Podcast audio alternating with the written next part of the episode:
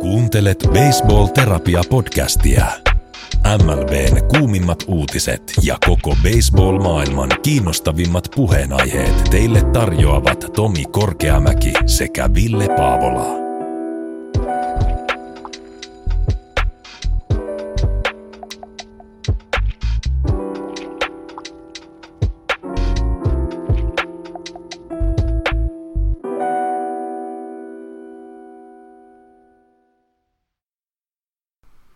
No niin, morjes Ville. Morjes, morjes. Mitäs kuuluu? No eihän tässä kuule. Helteet on vihdoinkin saapunut Suomen kamaralle ja niin kuin varmaan kaikilla muillakin suomalaisilla, niin tota, kesälomia odotellessa niin sanotusti. Okei, okay. kyllä. Ja otetaan nyt tähän heti alkuun sitten normaalista poiketen, niin heti tota, meillä on tänään vieras mukana, niin morjes Iiro.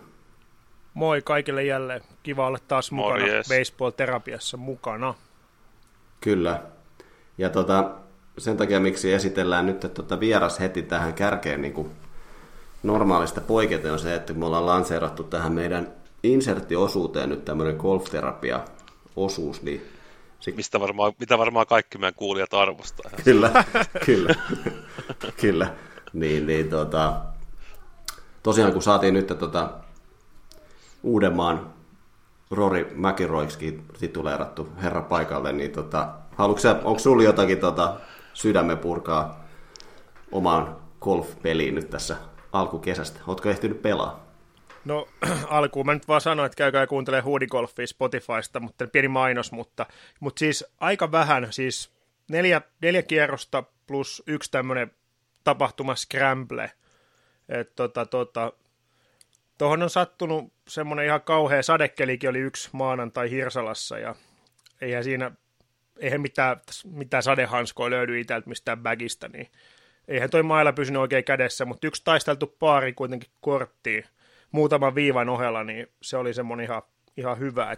Mutta jos miettii omaa golfaamista, niin tuossa viimeksi viime viikolla pelanneena, niin lähestymiset toimii, lähipeli toimii, muuten sitten ei ole kerrottavaa jälkipolville. Että. Et, okay. siis mähän on, mähän on niin alkutaipaja tässä omassa golfmatkassa, että mähän on siis sitä mieltä, että jos sataa vettä, niin eihän mä lähde edes pelaamaan. Eihän tota nyt jumalauta sateella pelata. Kyllä, kyllä. Onko sä Ville käynyt pelaamassa? No nyt ei, ei ole kyllä, mä oon nyt kolme kierrosta on mun golf-elämää takana, että nyt on kaksi viikkoa viikkoa, tänään on torstai, niin kaksi viikkoa sitten käynyt viimeksi. Tässä on pieni tauko, mutta nyt lauantaina pitäisi lähteä 18 reikää kiertää ja sitten tietysti ensi viikon tiistaina tai jakso kun tulee ulos, niin huomenna sitten Iiron kanssa lähdetään pelaamaan ja saadaan toi meidän toinenkin vakivieras koikkis mukaan. Niin no niin. Kyllä. Katsotaan, mitä siitä tulee. Siis rahaahan siinä tietysti laitetaan likoa, suuria summia. Kyllä. Kyllä, kyllä. Ja mielenkiintoista nähdä, että tämän kierroksen jälkeen, vaikka onkin vain puolikas, niin miten meidän tänne toveruus on sitten sen jälkeen. Että ollaanko vielä parempia ystäviä vai onko sitten niinku hyvästi vierailut? Kyllä mä ainakin sanoin, että Koikkis oli käynyt eilenkin pelaa ja lyönyt pirku, että jos, mm. se, jos, se, jos se voittaa, niin ei ole enää mitään, en, en lähde koskaan enää Kyllä. Kyllä. Itäkin kävi tuossa, pakko, pakko niin mainostaa, mutta tota, kävin pelaamassa tuossa Ylihärmässä Härmä Golfissa, tai Härmä Golf Academyhan on se virallinen nimi. En ollut ikinä aikaisemmin käynyt, se on tässä vaikka lähellä Vaasaa, 45 minuuttia kesti ajaa. Siis oli kyllä hu- huikea, hieno kenttä, siis yksi vaikeimmista kentistä, missä nyt tässä pienellä golf-taipaleella on ehtinyt pelaamaan, mutta siis Vitsailin Twitterissä, että piti ottaa isä mukaan, että jos joutuu puukkohipalle, kun lähtee härmään, mutta tota, siellähän oli sitten heti parkkipaikalla, että tultiin autosta ulos, niin siinä parkkipaikan vieressä oli semmoinen muraali, on sitten jostakin palikoista rakennettu siihen nurtsille, missä luki härmäkolfi, ja sitten siihen härmäkolfin taakse oli isketty maahan semmoinen puolitoista metrinen puukko. niin, tota, se, oli, se oli kyllä hieno, ja sitten kaikki, kaikki niinku etäis, etäisyysmitat niinku väylillä, punaiset ja keltaiset, niin ne oli semmoisia puolitoista metrisiä puukkoja kanssa siellä, ja kaikki, kaikki tiiauspaikatkin oli merkitty niin puuko, puukot oli niin punaisia tai keltaisia tai sinisiä. Se oli aika hienoa kuitenkin, että otettu niin kuin tätä pohjamaalaisuutta ja tota härmäläistä perinnettä kuitenkin siihen kentälle, mutta siis se oli kyllä huikea, että jos, jos näille lakeuksille joku eksyy golfia pelaamaan, niin suosittelen kyllä hauskasti. Chippasin 40 metristä yhden birdin sisään, ihan Eurosport-kamaa, heitin mailat ja juoksin ympäri siellä ja isä katsoi ylpeänä, että toi on, toi on, toi on näköjään mun poika. Äijä on chippauksen maailmanmestari, aika pitkät on chipit. niin, kyllä. Mutta tota, se meidän golfterapiaosuudesta. Mitäs meillä olisi nyt tänään niin kuin oikeasti luvassa, mikä liittyy baseballiin? No, tänähän on aihejakso taas, koska viimeksi oli tiukka kuukausikatsaus, niin se, minkä takia Iirakin on tänään paikalla, eli puhutaan baseball-korteista. Ja itähän on ihan untuvikko näissä hommissa, että se on hyvä, että saatiin tuo Iiro tähän, että ei mene vaan Tomin monologiksi, meikä vaan mm, nyökkäilee täällä toisessa päässä. Ja sitten uutisosiossa me puhutaan Oaklandin baseball-joukkueesta ja Metsistä. Ja varmaan Iirolla jotain Padres-asiaa mahdollisesti tarjolla. Näillä eväillä. Kuulostaa hyvältä. Eiköhän lähdetä menee. Joo, mennään. Yes, mun nimi on Tomi Korkeamäki. Mä oon Ville Paavola. Yes, ja tää on Baseball Terapia. Baseball-maailma on joskus muutakin kuin MLB-fi hashtag Twitterissä. Seuraavaksi vuorossa uutiskatsaus.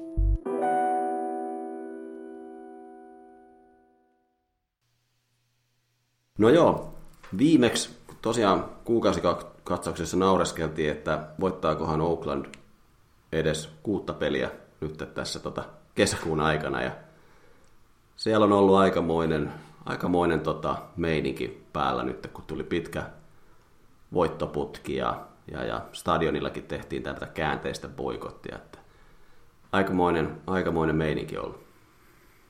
Joo, nyt on kyllä Oaklandi ollut niin kuin kerrankin hyvällä, hyvällä asialla niin kuin tapetilla, että, että tota, itse ainakin siis tuli vähän sellaiset iloiset sekä surulliset fiilikset tästä käänteisboikotista, että, että selkeästi nyt niin kuin huomasi, että, että niin kuin joukkueen pitäisi kyllä säilyä, pysyä tuolla Oaklandissa, että, että siinä se vaikuttaa aika, aika hemmetin monen ihmisen elämään, kun se sieltä, sieltä pois lähtee. Ja oli kyllä hieno tempaus, mikä ilmeisesti, mitä ainakin itse lueskellut siitä, että järjestäjätkin ajattelivat, että se on joku semmoinen, että jos nyt vähän jotain mökää saadaan aikaiseksi, niin sehän oli lähtenyt sitten tietysti nykyajan nykyaikana, kun somessa joku asia voi, voi viraaliksi levitä, niin tämäkin olisi vähän lähtenyt niin kuin lapasesta ja niin kuin hyvällä tavalla, että siellä oli melkein 30 000 ihmistä sitten katsomassa peliä ja Oakland vielä voitti, niin sehän tietysti vaan paransi sitä vaikutusta. Mm. Mitä Siiro? No siis, voitteko te jätkät kertoa jatkosta, mitä te olette puhumassa näissä kuukausikatsauksista, koska musta tuntuu, että te jinksaatte kaiken. Silleen, et, et, jos olisi vetoa just silleen, miten, vastaan mitä te sanotte, niin olisi varmaan rikas mies. Mutta ei, mut ei, mutta siis niin kuin ollaan äijän kanssa puhuttu monesti Oaklandista, kun ollaan nähty ja somessa ja ynnä muualla, niin se, että on se ristiriitainen poppo, että, sille, että nyt oikeasti, kun niille ei povata yhtään mitään ja ne on niin kuin täys vitsi niiden omistajankin takia, niin sitten ne niin kuin oikeasti taistelee kentällä tolla tavalla. Ja, ja mun mielestä oli tosi hienoa, Ville just laittoi silloin, että kun oli tuli tämä, että ne pistää nyt, kaikki fanit haluaa mennä katsoa sitä peliä, niin toihan nyt olisi niin kuin parasta mahdollista, mutta eipä, tuolla niin dorka jätkä tuo seuran taustalla, että se nyt lähtee sinne Vegasiin sitten vuolemaan jotain muuta. Mutta hienoja pelaajatarinoita paljon tosi jengissä, että niinku naureskeltiin aika lailla tuolle jengille aika monena vuoten tässä nyt peräkkäin. Ja, ja kiva, kiva nähdä, että, että niin kuin menee, menee niin kuin kuitenkin pelaamaan niitä matseja. Että se on niin kuin, niin kuin aina sanonut, että jos moni kysyy vaikka monista, vaikka baseballista, monet friendit kai tiedä, niin vähän niin kuin, että miten pitäisi katsoa.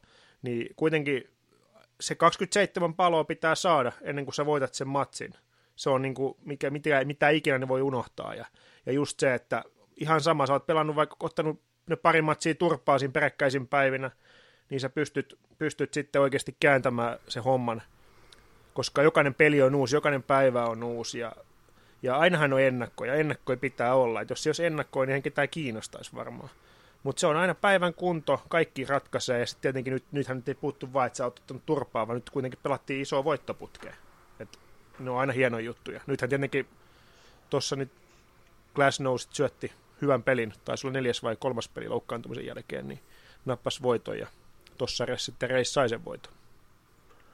Joo, mutta kyllä mun mielestä tämä kuvastaa tätä niin kuin, taas yhtä asiaa, miksi baseball on niin siistiä, että, että niin kuin, ihan minä päivänä vaan, niin kuka vaan voi voittaa niin kuin kenet vaan, että, että niin kuin miettii tätä reissistä ja Oaklandikin voittoputkea, että ne voitti Pittsburghista kaksi peliä, sweepas Brewersin ja otti kaksi voittoa reissistä. Että eihän noin mitään niin kuin paskajengejä ole. Et, no tämä reissi nyt niin kuin kirsikkana kakun päälle, että ne kuitenkin voitti tuon sarjan, sarjan joka tapauksessa, vaikka ne nyt hävisikin tuon yhden pelin. Että niin kuin, mitä vaan voi tapahtua. Joo, ja kyllä se varmaan näki niin kuin siis siitä, siitä matsistakin, missä oli tämä boikotti, kun oli paljon jengiä, niin kyllä se oli jotenkin silleen, että tuli mieleen, että onko tässä nyt playoff-peli vai onko tässä joukkue, joka on niin kuin hävinnyt jo 50 ottelua, että hyvin, hyvin tiivistetti tonne, että tehtiin just baseballin suola on tämä, että tämmöiset niin sanotutkin ihan paskat joukkueet kyllä niin kuin pystyy venyyn tällaisiinkin, tällaisiinkin suorituksia. Ja en tiedä sitten, tuntuuko, että on se varmaan niin kuin noiden pelaajienkin asema vähän, vähän niin kuin tukala, että tavallaan joukkueessa nyt ei välttämättä ole ihan niin paljon talenttia, että se pystyisi voittamaan niin kuin hirveän paljonkaan nyt. Loppupeleissä sitten tällä kaudella niitä pelejä, niin niin kuin Iirokin sanoi kuitenkin, että sitten kuitenkin ne haluaa voittaa niitä pelejä, niin kyllä siellä varmaan niin kuin osalla pelaajistakin on vähän omistajakin kohtaan niin kuin kaunoja, että nytkin tavallaan tuolla on jengi, joka pistää yhden vuoden peliurastaan niin kuin hukkaa tuollaisessa jengissä, niin että sekin on niin kuin tietynlainen aspekti tässä. Ja se, mitä just tuosta nyt tuohon lauseeseen vielä jatkaa, ja mitä sanoit, niin vähän se, että, että monihan miettii sitä, että, että ne on ihan paskoja. Niin kelatko, kun ne pelaajat miettii, että nehän näyttää varmaan ihan pelleiltä niin kuin itse, niin kuin ennen kautta se, että kun sut leimataan ihan paskaksi, sut puhutaan, että sä oot ja sä oot, ketään ei kiinnosta, niin juman kautta ne haluaa näyttää sen, että hei, me kuitenkin ollaan ammattiurheilijoita, ammatti, ammattilais-baseball-pelaajia, me ollaan urheilutähtiä, me tehdään semmoista hommaa, mitä tosi moni poika haluaisi tehdä ympäri latinalaisen Amerikan, Aasiassa, Amerikassa, monissa maissa, olla urheilutähtiä. Vaikka nauretaan niille, että no hei, toi nyt ehkä joku millin liksaa tai 700 000, mutta ne kuitenkin, ne pelaa ammatikseen tota lajia, ja ne, niillä, on, niillä on kuitenkin etuoikeutettu kaikella tavalla, niin sitä tuntuu, kun mekin ollaan nauroskeltu, niin kyllähän me mentäisiin ihan milloin vaan tekee tota hommaa, jos me saataisiin. Ja noin etuoikeutettu joo, jätkiä. Joo, ei se, joo, ei se sitä, niin. ei se sitä, sitä faktaa ei. se ei poista. Ja kyllä mä niin kuin on kanssa on sitä mieltä, että ei toi niin kuin pelaajillekaan voi helppo, niin kuin helppo tilanne olla. Että niin kuin, kukaan ei tule katsoa pelejä. Ja niin kuin lähtökohtaisesti sä oot alta vasta joka ikisessä matsissa, mihin sä lähet. Niin kyllähän tuossa niin aika paljon henkistä kanttiakin noita pelaajilta kuin vaaditaan, että, että niin kuin päivästä toiseen jaksaa niin kuin mennä sinne.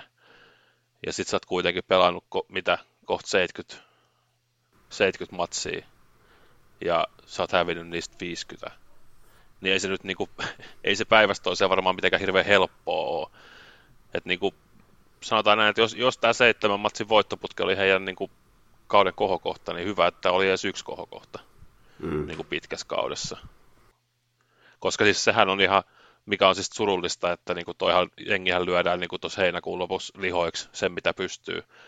Että tuolta treidataan kaikki vähäkään arvokkaat pelaajat lähtee niinku varmaan ihan, ihan samat Brent Rukerit ja niin kuin tämmöiset lähtee ihan varmaan, Toni Kempit varmaan, kaikki tämmöiset lähtee vaan menee. Ne, ne kaupataan, koska niistä saa jotain takaisin. Ja sitten se on vielä, vielä paskempi sitten niin kuin loppuvuodesta.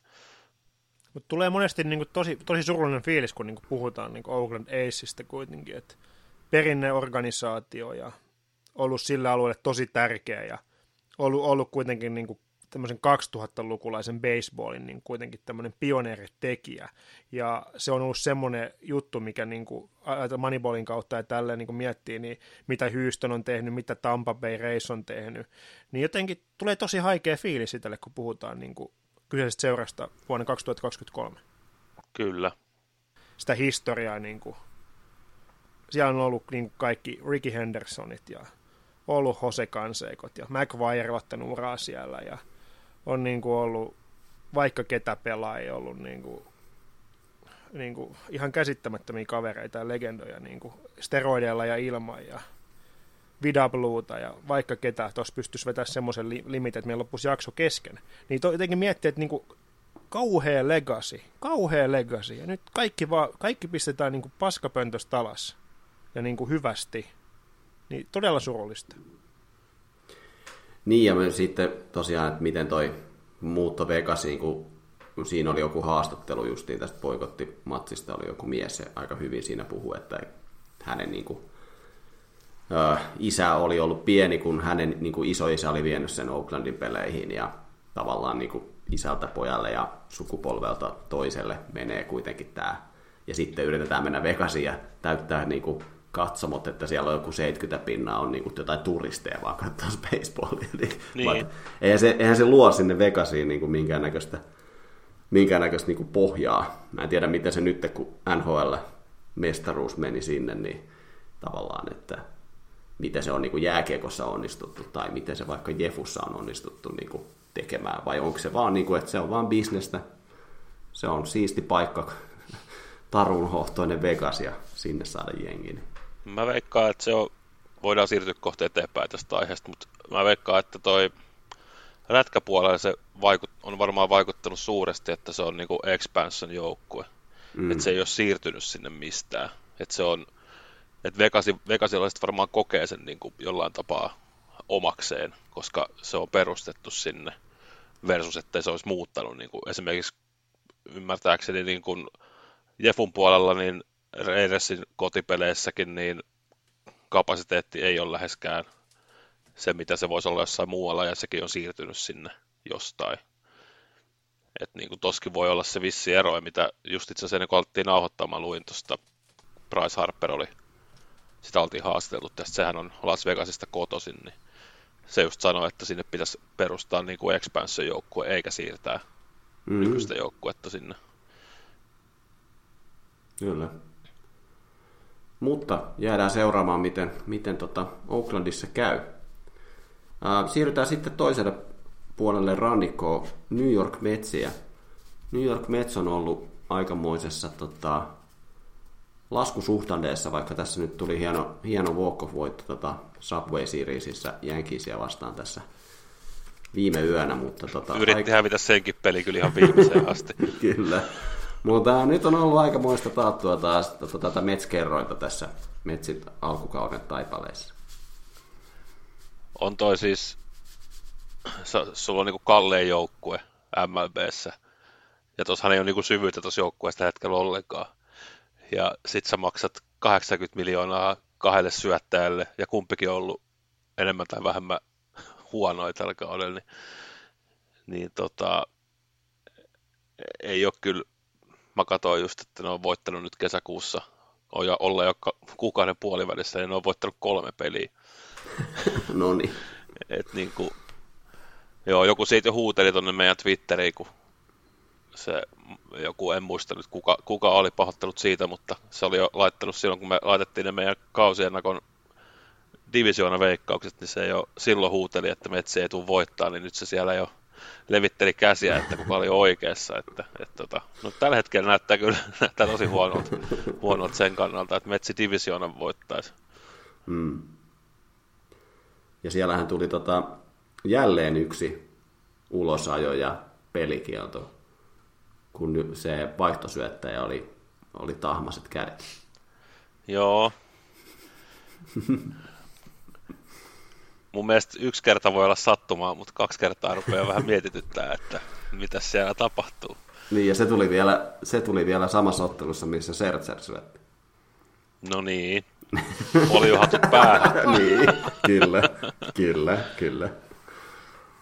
Mutta kyllä niinku, no mun mielestä toi viimeinen matsi, vaikka Mets voitti sen, niin kaikessa, kaikessa niinku sekoilussa, niin se näytti nykymetsin tilanteen, että siellä niinku IKF varasti kotipesän, mitä, mitä, ei, niinku, mitä ei nykybaseballissa ihan hirveästi pitäisi tapahtua. Ja sitten erroreita tuolla pesillä. Ja, et kyllä, en tiedä. Riittääkö, missä vaiheessa Coweni painaa paniikkinappulaa? Et. Niin, mä ajattelin, että tässä kohta alkaa lähestyä kuitenkin siirtoikkunan takaraja nyt kuitenkin on vielä aikaa, mutta jännä nähdä, että minkälaisia liikkeitä Mets tekee sitten, kun on kuitenkin rahaa on. Ja kyllä niin kuin miettii, kun off-seasonina nyt tämä, niin kuin tämä DeGromin lähtö nyt oli silleen, niin kuin, että nyt kun päästettiin muualle, no DeGromhan nyt hajosi siellä Texasissakin, no Verlanderi tuli Houstonista ja nyt Verlanderkin on ollut enemmän ja vähemmän hajalla. Mad Maxilla on ollut omat jutut tahmasten käsiä ja loukkaantumisten kanssa – ja muutenkin toi niin kuin, tuntuu jotenkin tosi, mä en tiedä, pelihaluttomalta nipulta jotenkin tällä hetkellä. Et tuntuu, että onko Buck Showalterilla nyt oikeasti toi ihan toi niin, kuin, niin sanottu punainen lanka tuohon joukkueeseen niin katkennut, koska se, kun vertaa niin kuin viime kauteen, niin. niin siellä on ihan eri jengi kentällä.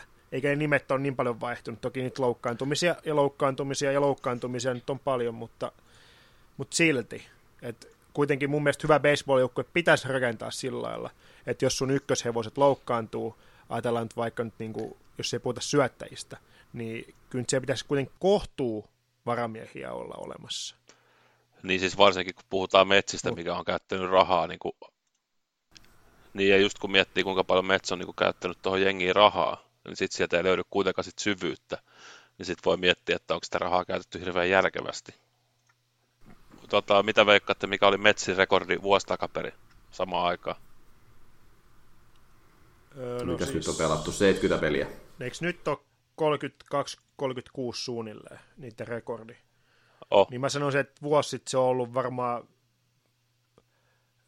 50 ja sitten, mitä se nyt on siinä, tyyli joku 19. Mä sanoin, että se on ollut jotain 40. 40 oli lähellä. 41-22. Ne on johtanut divisioonaa VL-pelillä tuossa vaiheessa. Nyt ne on toka vikoa. Joo. Kova. Mutta tota, toinen, mikä on ollut ehkä hieman pettymys tästä alkukaudesta, on ollut San Diego Padres. Ja nyt kun meillä on täällä Padresin mies paikalla, niin onko Irolla jotain sydämellä, mitä haluaa purkaa Padresin alkukaudesta? Niin, no en mä tiedä, ainakin jo saanut itse sen näyttää aika saatana pelleltä, jos joku käy kuuntelemaan se kausi ennen kuin, että... Mutta joo, en ole koutsaamassa tota jengiä, niin ei voi ehkä mua kukaan syyttää. Ja ehkä toi niin sille hieman alakantti on kanssa niin kuin hieman alakantti annettu lausunto, että onhan toi täysvitsi tuolla kokoonpanolla. Et, et, et jos on niin kuin AVG paras jätkä on niin kuin 283, niin ei, mene, ei menestyvää baseballia pysty harrastamaan tuollaisella lyömisellä. Sitten taas jos mennään niin kuin pesälle pääsyyn, niin Juan Soudol on niin kuin 408, no se on varmaan kohta, kohtalainen nyt tälleen, jos nyt vähän värikynää laitetaan. Sitten niin paras lagingi on Tatiksella 561, ja sen jälkeen siellä sitten on niin kuin Soto vasta 470 ja Xandy Bogarts 403. Esimerkiksi Manny Machado on ollut aivan kassalla koko kauden, toki pikkupätkä loukkaantuneena, mutta ei se nyt silitä yhtään mitään. Et, en mä tiedä, mitä tuolla tehdään tuolla joukkueessa tällä hetkellä. Sitten tietenkin, jos mennään tuonne syöttökummulle, niin ikivanha Michael Waka, niin kuin äijät on aina sen titulerannut, niin no sehän on suorittanut tosi hyvin. Et, niin kuin tuossa viime ku, kuukausi ennakossa puhuitte tota, no Michael Wakasta, että minkä hemmen takia se on päästy veke. No syy oli se, että halusi pidemmän diilin. No nyt Padres kiittää, koska 2,89 niin on, sanoisin näin, että se on hyvä ERA hänelle. Ja muutenkin... Oh, ja toukokuun pelaaja. No sekin myös. Sitten taas Blake Snell ja Hugh Darvis, joiden piti olla niin kuin paljon vartioida, niin ei no jätket tois painon vartioina, että ihan kauheat. Et ei pelkästään niin kuin tilastot kertoo sen, että niin kuin rumat lukemat. Josh Heiderillä on ollut 19 seivimahdollisuutta ja hän on tuonut kotiin kuitenkin 16. Että hän tekee työnsä hyvin. Sitten aika moni voi niin kuin miettiä, kun menee illalla kotiin tai yön puolella, että onko tehnyt oman työnsä hyvin. Sitten tietenkin puhutaan valmentajien vastuut, vastuusta ja kaikkien muiden tietokonekavereiden vastuusta ynnä muusta, että onko hankittu oikeanlaisia pelaajia oikeille pelipaikoille. Rahallahan saa asioita, mutta saako oikeita asioita. Että et, onko tämä nyt tämmöinen legendaarinen, että paineet on niin perhanan kovat, kun sä oot nyt ennakkosuosikki ja raha on mällätty ky- kylillä ja kirkoilla ja kaikkialla toreilla ja öö, mystistä. Mutta sitten sit kans tietenkin toi bullpeni muutenkin, niin aika paljon siellä oli muutoksia viime kauteen nähden. Niin, ja nyt siellä on niin muut suorittanut lähtevät kaverit muualla hyvin, että ei, ei varmaan niin suuremmin sydämen päällä, mutta onhan tuo joukkue kriisissä. Jos mä olisin tota, noin Peter Seidler tai joku muu, joka vastaisi H.C. Preller tuosta joukkueesta, niin mä saattaisin Bob Velvinin kanssa käydä vähän pidemmän keskustelun, että siinä syötäisiin ehkä lounas ja päivällinen iltapala samassa. Ja sitten on eri asia, kuka sen maksaa, mutta, mutta mm. ihan oikeasti, toi joukkue on kriisissä. Toki nyt sitten vähän ollut semmoista parempaa, että nythän tuossa juurikin, mitä nyt aika monta homerania paukutti just tuosta just tuosta taululle, että nyt on kuitenkin kahden ottelu hieno voittoputki jo, mutta, mutta kyllähän niin Padresin pitäisi olla semmoinen, semmoinen, että se on niin viimeisen kymmenen pelin skaalalla se on voittava joukkue. Okei, nyt se on saanut käännettyä sen, että se on 7-3 on voitto-häviösuhde nyt viimeisen kymmenen pelin aikana, että koko alkukaushan se on ollut pääosin aika tappiollinen. Mutta mut tämä on tätä baseballia. Paperilla sä et voita näitä pelejä, rahalla sä et voita pelejä, ja se tekee siitä niin hienon laji. Kyllä. Kyllä mä heittää kliseitä, mutta tuntuu, että aika monesti ne tutut jutut niin tuo niin kuin totuuden äärelle. Ja ne on kliseitä sen takia, että ne on totta. No sekin vielä. Ei, niin, ei kukaan sanoisi niitä, jos ei ne pitäisi paikkaansa, vaikka ne on kuin kliseitä.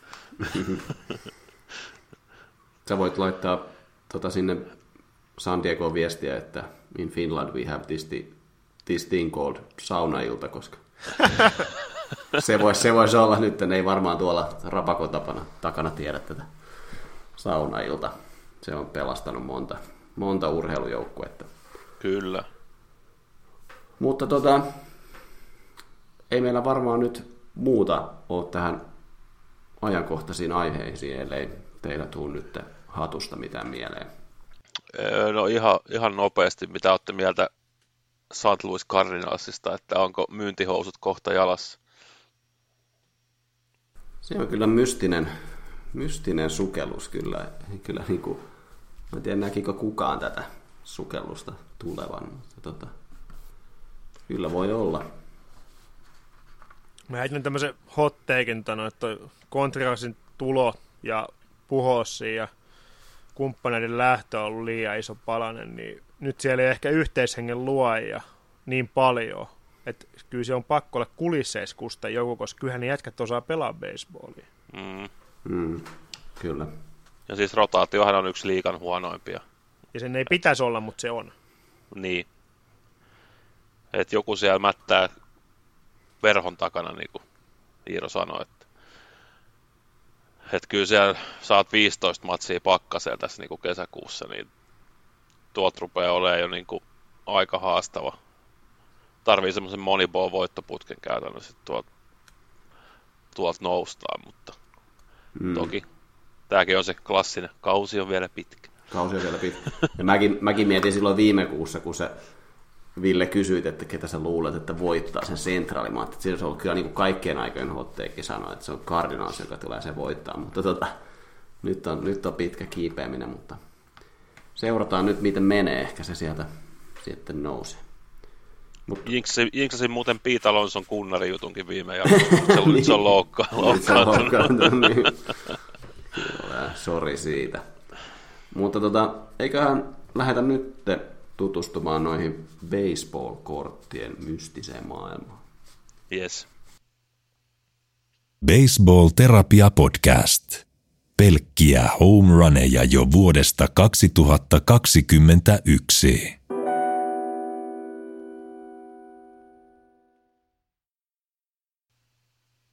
No joo, tänään nyt olisi sitten tarkoitus perehtyä vähän baseball-korttien historiaan ja vähän sitten nykypäivään, koska baseball-kortit kokivat tämmöisen jonkinnäköisen uudelleen syntymisen ehkä tuossa koronan aikaa, kun jengillä oli aikaa olla himassa ja kaivella kaappeja. Sieltä löytyi sitten kaiken näköisiä kortteja ynnä muuta. Ja tota, mutta otetaan tähän alkuun ehkä hieman vähän niin kuin omia tämmöisiä keräilykokemuksia tai, tai muuten niin kuin urheilukorttien tai urheilu tämmöisen muistoesineiden keräilystä, niin haluatko Ville vähän aloittaa? Onko sulla baseball-kortteja himas?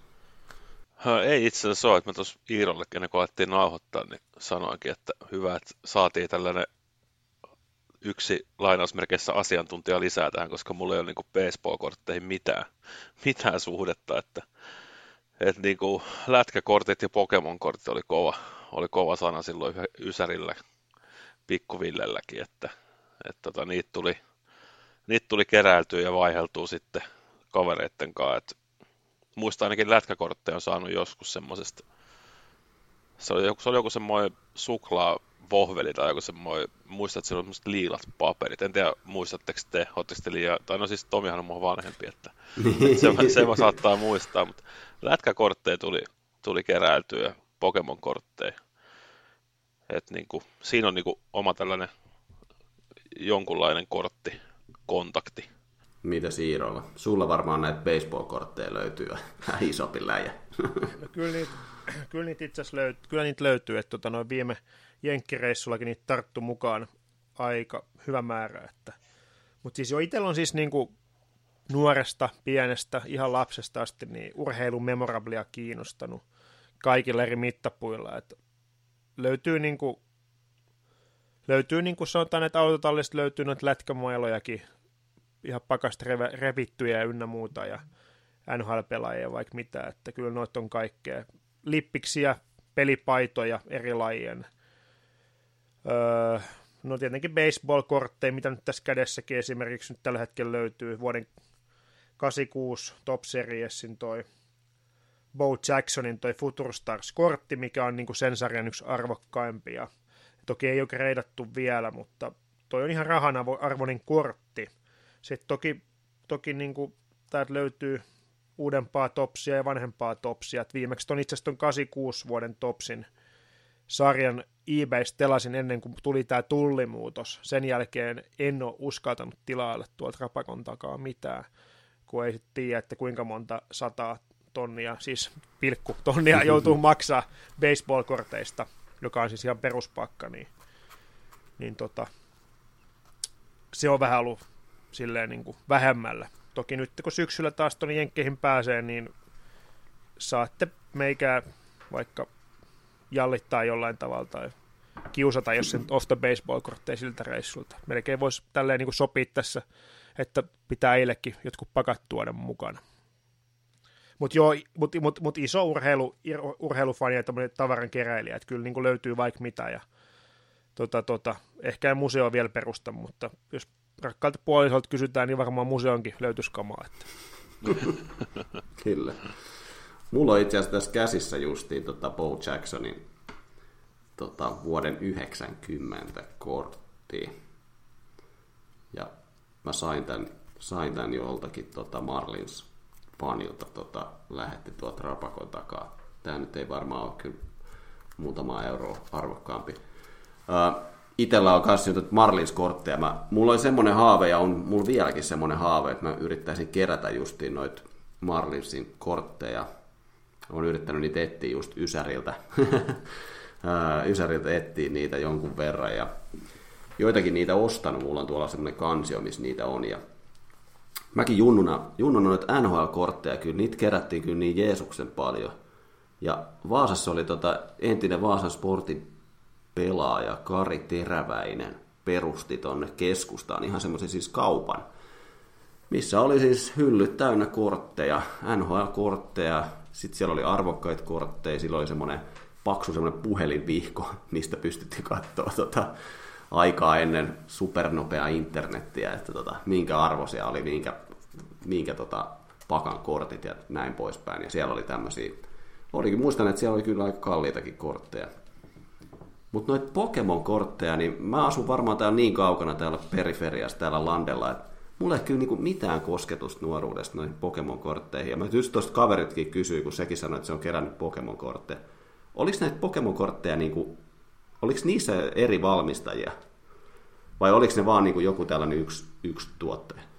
Niitä oli kahta sarjaa. Oli niinku tämä, no siis tämä nyt perinteinen sarja, mitä nyt, nytkin esimerkiksi Tia, Steve Auki, DJ, Huslaa. Siinähän on korttikauppa elleissä.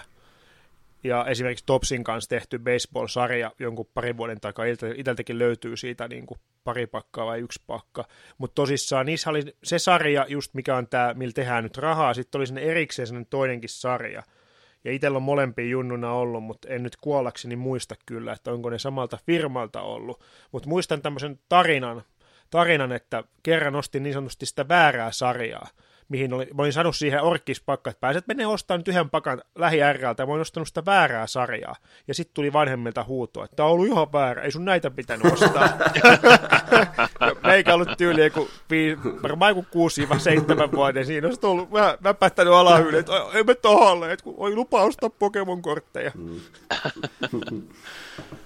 Mutta joo, kyllä sit, niinku, nyt on itsekin siis nähnyt, nähnyt somesta niin kuin lähi, lähivuosina, että varsinkin nuo poke, vanhat Pokemon-kortit on niin kuin nostanut päätä ja kyllä niin kuin kiristää suunnattomasti, että itähän on siis varmaan oikeasti heittänyt ne vanhat kortit, niin kuin, tiedätkö, johonkin ihan, niin kuin, ihan johonkin jorpakkoon joskus.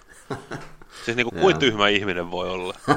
Ja mua itse syö, että mä hävitin, mä aikanaan mummolta sain, se oli tyyli joku Ysäri-alun sarja, NR, sain semmoisen himmeän pakan, mikä nyt on himmeä pakka, puol- tuommoinen mm. älypuhelimen levyinen, näytön levyinen pakka, ja se oli oikeasti harvinaisia kortteja, mutta mä oon etsinyt niitä niin kuin varmaan jokaisen muuton yhteydessä, että missä ne on ja mistä niitä ei löydy, ja mä en varmaan saa ikinä rauhaa, jos mä en löydä niitä.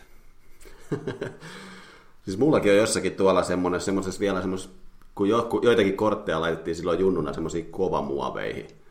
Niin mulla on jossakin, Muistan. Mulla on jossakin tuolla, mulla on Peter Forsbergin ruukie-kortti jossakin tuolla ja se on mun, tota, to, se ei ole varmaan ihan mun mikään eläkevakuutus, mutta tota, toivottavasti, että Peter Forsberg tekisi jotenkin merkittävää, niin se kortin arvokin nousisi nyt, vaikka ei enää pelaakaan. Niin, tota, mutta, mutta, mutta muuten niin ollaan vielä alkutaipaleella Villeen kanssa, ainakin nyt Iiro verrattuna tässä korttien keräämisessä, mutta tota, Tämä on kyllä silleen jännä, koska ihmiset on kuitenkin keräilijöitä, että kun osa kerää postimerkkejä ja nappeja ja mitä tahansa, että kyllähän ihminen keksii kaikkea keräämistä ja näissä korteissa on kuitenkin sitten joku, joku oma hohtonsa. Ja jos, ja jos käy tuuri, niin sä voit saada paljon rahaa, mikäli haluat sitten niinku myydä joskus jonkun oikeasti mutta sehän sitten on keräilijä aika harvoin niitä myy, ellei ole sitten niin kuin, tosi suuri mm. rahan tarve. Mutta. Kyllä, ja tässä kun nyt käydään tätä korttien historiaa läpi, niin tässä kyllä on niin kuin aika, aika järkyttävistä summistakin puhutaan tästä joistakin, niin kuin, että kun puhutaan kuitenkin niin kuin baseball-korteista, niin, niin tota, tai tavallaan niin kuin, se on jännä, jännä ilmiö, että joku on valmis kyllä. maksaa, maksaa niin kuin, tosi iso rahaa niin kuin tällaisesta, tällaisesta tota, pahviläpyskästä. Pahviläpykästä, mikä nyt toisaalta sitten osaltaan, niin kuin, ainakin nämä nykypäivän kortit justiin on niin kuin, ihan, niin kuin, voidaan kutsua ihan niin kuin taideteokseksikin. Ehkä. Semmoistakin termiä voi käyttää, mutta tota, sukelletaan nyt vähän tähän korttien historiaan ja ollaan nyt tässä tota, tällä kaudella oltu aika monta kertaa tuolla 1800-luvulla, niin eiköhän mennä taas kerran, mennään, kerran tota, mennään. tuonne huikeille 1800-luvulle, eli Ähm, baseball-korttien ehkä semmoinen niin alkusysäys on alkanut tuolta 1800-luvun puolivälistä, eli silloin alkoi Amerikassa pyöriä tämmöisiä cabinet-kortteja, ja näitä kortteja painettiin hieman Amerikan sisällissotaa ennen ja hieman sen jälkeen vuosina 1840-1860. Ja tuohon aikaan yleisesti valokuvaus itsessään oli kehityksen myötä nostanut suosiotaan ja sitten myös baseballia baseballin pelaajia alettiin sitten kuvaamaan. Ja tämä termi cabinet guard, card on vähän hassu, että se on oikeastaan niin kuin vapaa suomennus, on tämmöinen kabinettikortti tai kaappikortti. Eli tota, koska se erosi valtavasti näistä, näistä nykypäivän korteista, koska ne olivat aika isoja ja niissä oli vaan yleensä siis tämmöinen niin kuin joukkuekuva, jossa jengi, jengi poseerasi ja mä oon aina tykännyt näistä vanhoista valokuvista, kun niissä ei kukaan ikinä hymyile. kaikki on aina, kaikki aina niin vaka, vakavana. Ja tota, näissä siis oli isoja joukkuekuvia, ja tämä korttihan oli myös aika valtava, että 15 senttiä kertaa 10 senttiä, ja niitä pidettiin sitten omassa kodissa tota, vitriinissä esillä. Pystyi sitten vieraille näyttää, että meikäläinen on muuten baseballipelaaja. Voit katsoa, mä oon tuossa kuvassa. Ja tästä on aika paljon kiistelty, että pidetäänkö justiin näitä kabinetkartteja tai kabinetkortteja oikeana tämmöisenä baseball-korttina, että on, on puhuttu siitä, että ne oli enemmänkin tämmöisiä bisneskortteja tai mainoslehtisiä, että pystyttiin sanomaan, että minä pelaan baseballia näyttämällä sitä siellä omassa himassa kaapissa. Ja kuvakortteja oli aika vähän ja oikeastaan vaan jengillä, jolla oli varaa, niin oli sitten tehdä enemmänkin näitä kortteja mutta mitään varsinaista firmaa ei ollut tuohon aikaan olemassa, joka olisi näitä kortteja erityisesti valmistanut. Ja tässä löytyi tämmöinen, tämmöinen termi tästä yhdestä baseball-korttien harrastajalta, tai tämmöinen kuvaelma, että baseball-korttien määritelmä on aina ollut, että kortti tai joku vastaava esine, joka kuvaa pelaajaa tai joukkuetta, ja se on suunniteltu auttamaan toisen tuotteen myyntiä – ja vielä vuonna 1980 ei yksinkertaisesti tehty paljon korttia vain sen takia, että oltaisiin tehty kortteja. Että ne oli enemmänkin, baseball-kortin termi oli se, että ne on mainontavälineitä, ne oli tupakkaaskeissa, niitä myytiin suklaalevyjen kanssa, niitä löytyi maissihiutale laatikoista, ne toimivat otteluissa lippuina, ja sitten niitä on käytetty myös kark- karkkien ja purukumien niin kuin valmistajien tuotteiden myyntiin. Eli tässä oli sitten tämä loppukaneetti, että vaikka tuo 1865 Atlantics-joukkueen kabinetkortti, vaikka se onkin hieno esine, se ei varsinaisesti täytä baseball-kortin tämmöistä standardimääritelmää, mitä se nyt on ollut ehkä tuossa ennen nykyaikaa. Joo, ja toi on kyllä just jännä, että se niinku, vuosia, vuosia, vuosia mennyt eteenpäin, niin toi määritelmä on muuttunut, jos on niin kuin joskus ollut se, että se, se on niin kuin annettu tuommoisen niin kylkiäisenä tai se on ollut just jossain tupakkaaskissa tai tämmöisissä nykyään sitten niitä kuitenkin myydään ihan silleen vaan siinä merkityksessä, että tässä mm. on tämä korttipakka. Kyllä. Mutta joo, baseball-kortteja on, niinku, niihin on eri luokkia, tai niitä on luokiteltu aikakausien tai sen mukaan, että minkä mukana niitä on niin kuin saatu. Eli on ollut tämmöisiä D-kortteja, mitkä on pakattu joidenkin leivonnaisten tai tämmöisten makeisten kanssa. Ja sitten on E-kortteja, mitä on ollut, niin kuin Tommi sanoi, niin purkkapaketeissa tai karkkipaketeissa. Sitten on F-kortteja, mitkä on ollut ruoan kanssa samassa paketissa – sitten on ollut M-kortteja sanomalehtien ja aikakausilehtien kanssa. Sitten on ollut N-kortteja, näitä tupakkakortteja. Eli niitä on niin kuin käytetty, Tomi sanoi, että tupakkaaskit on ollut pehmeitä, niin ne on ollut sitten niin jäykistämässä niitä tupakkaaskeja, mikä on mun mielestä ihan huikea, huikea konsepti. Sitten on R-kortteja, ne on ollut myös sitten karkki- tai purkkapaketeissa – sitten on T-kortteja, mitkä on myös näitä tupakakortteja, mutta ne on vähän myöhempiä kuin noin N-kortit. Sitten on vielä W tämmöiset korttisarjat. Ne on niin ollut tällaisia lehtisiä, mistä ne on niin käsin revitty sitten, mikä kuulostaa tosi, tosi oudolta. Ja sittenhän näitä kuntoluokkiahan on niin aivan hemmetisti, mistä en todellakaan tiennyt ennen tätä. Onko näitä, näitä on niin kuin kymmenen yhteensä näitä korttiluokkia. Eli ainakin näitä kannattaa kerätä, mitkä on niinku huonokuntoisia, eli poor. Sitten on kohtalaisessa kunnossa, eli fair. Sitten on aika monta eri tota, merkitystä tälle hyvälle, eli on niinku hyvä, oikein hyvä, erinomainen. Sitten on excellent mint, eli se on sitten niinku no, miten se nyt, miten se nyt suomen, se on mintis, se on melkein mint, ei, mutta sitten on, ei, mutta sitten on near mint, niin. sehän on, se on melkein mintissä, mutta sitten on vielä kovempi, se on near mint mint,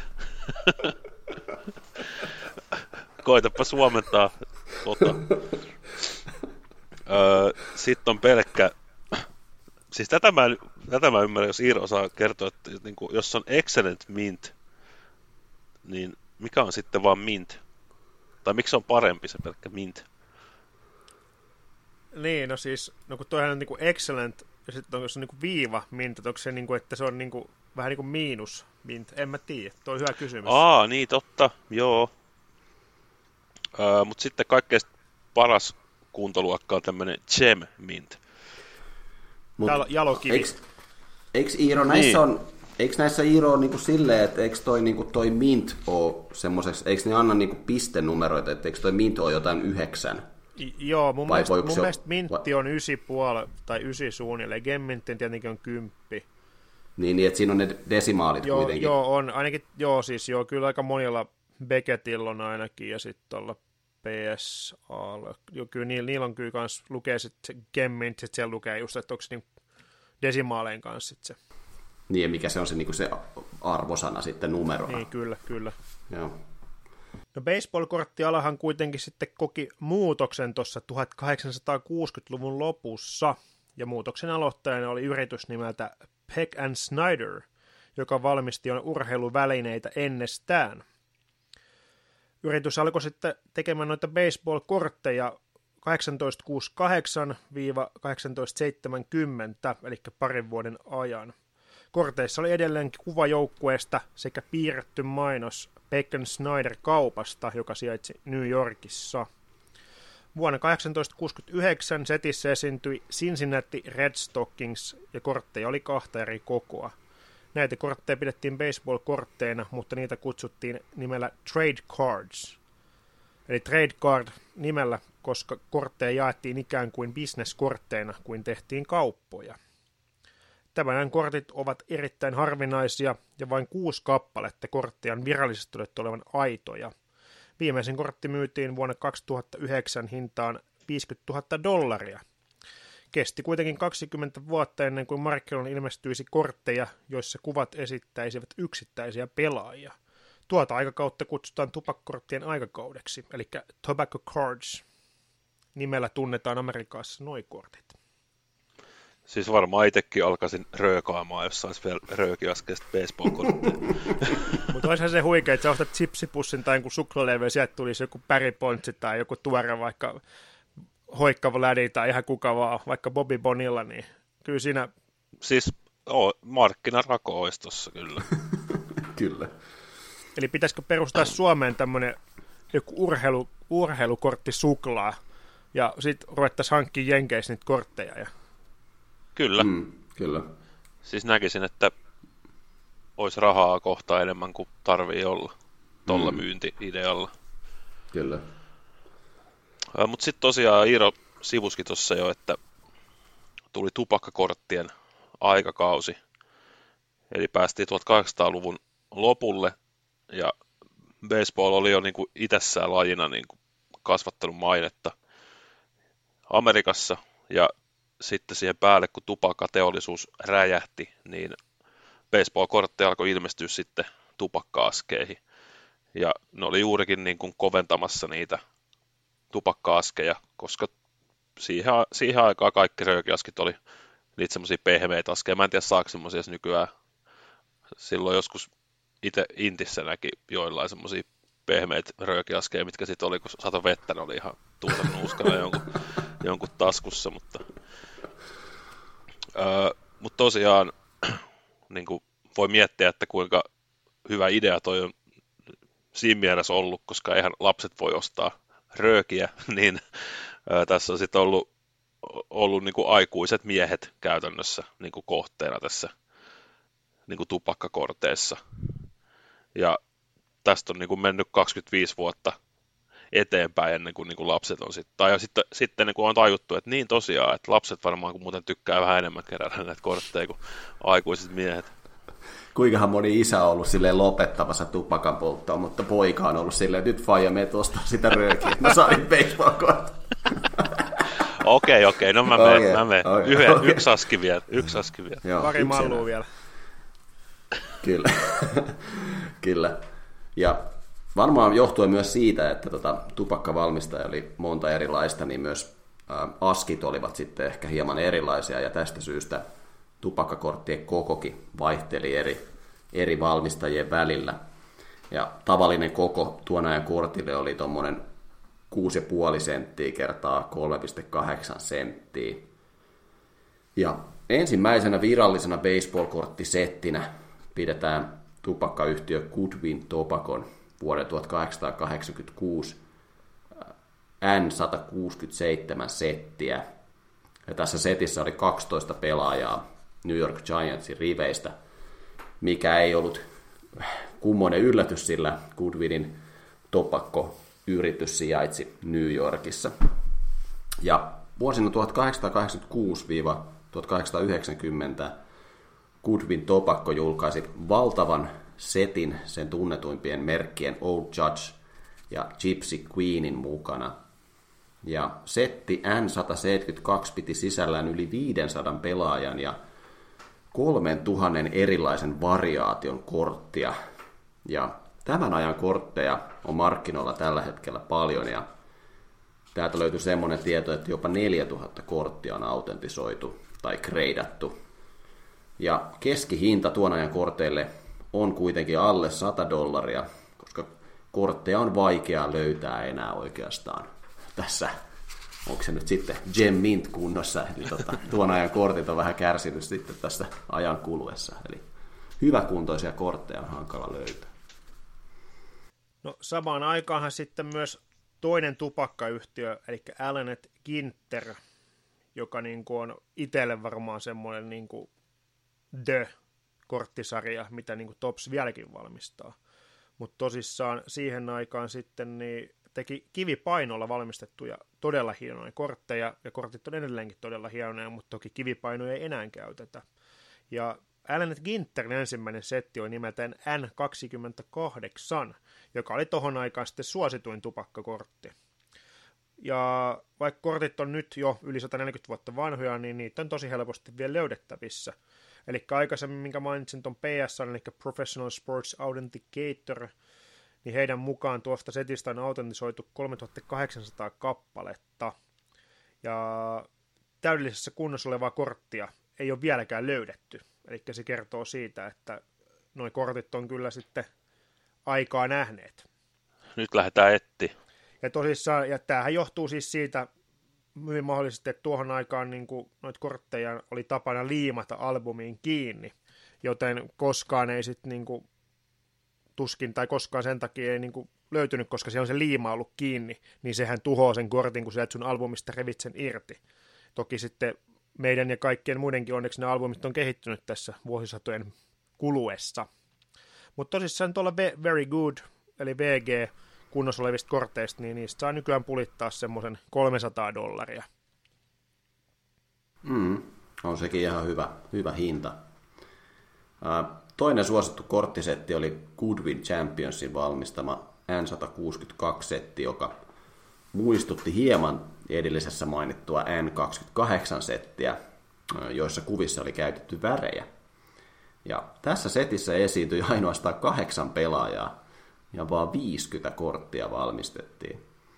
Ja tämä oli siinä mielessä poikkeuksellinen setti, eli tässä ei ole, setissä ei ollut ainoastaan baseballin pelaajia, vaan tässä oli myös muiden urheilulajien edustajia, kuten biljardin pelaajia ja sitten vähän, vähän niin kuin boksin ulkopuolelta. Oli, tästä oli myös maailman vahvin mies oli tässä korttisetissä ja näiden muiden lajien edustajien kortit liikkuvat siinä alle 100 dollarin hinnassa, mutta tota, baseballin pelaajasta joutuu pulittamaan yli 500 dollaria ja kallein kortti tuosta setistä on myyty 38 000 dollarilla. Ähm, varmaan sitten alkoi olemaan aika villiä toi tupakkayhtiöiden meno tuohon aikaan, ja vuonna 1890 useat tupakkayhtiöt yhdistyivät ja muodostivat tämmöisen tupakkajärjestön, eli tämmöisen Tobacco Trustin, ja näin ollen heillä oli käsissään lähes monopoliasema Yhdysvalloissa. Ja, mutta huolimatta tästä monopoliasemasta, niin vuosina 1890-1909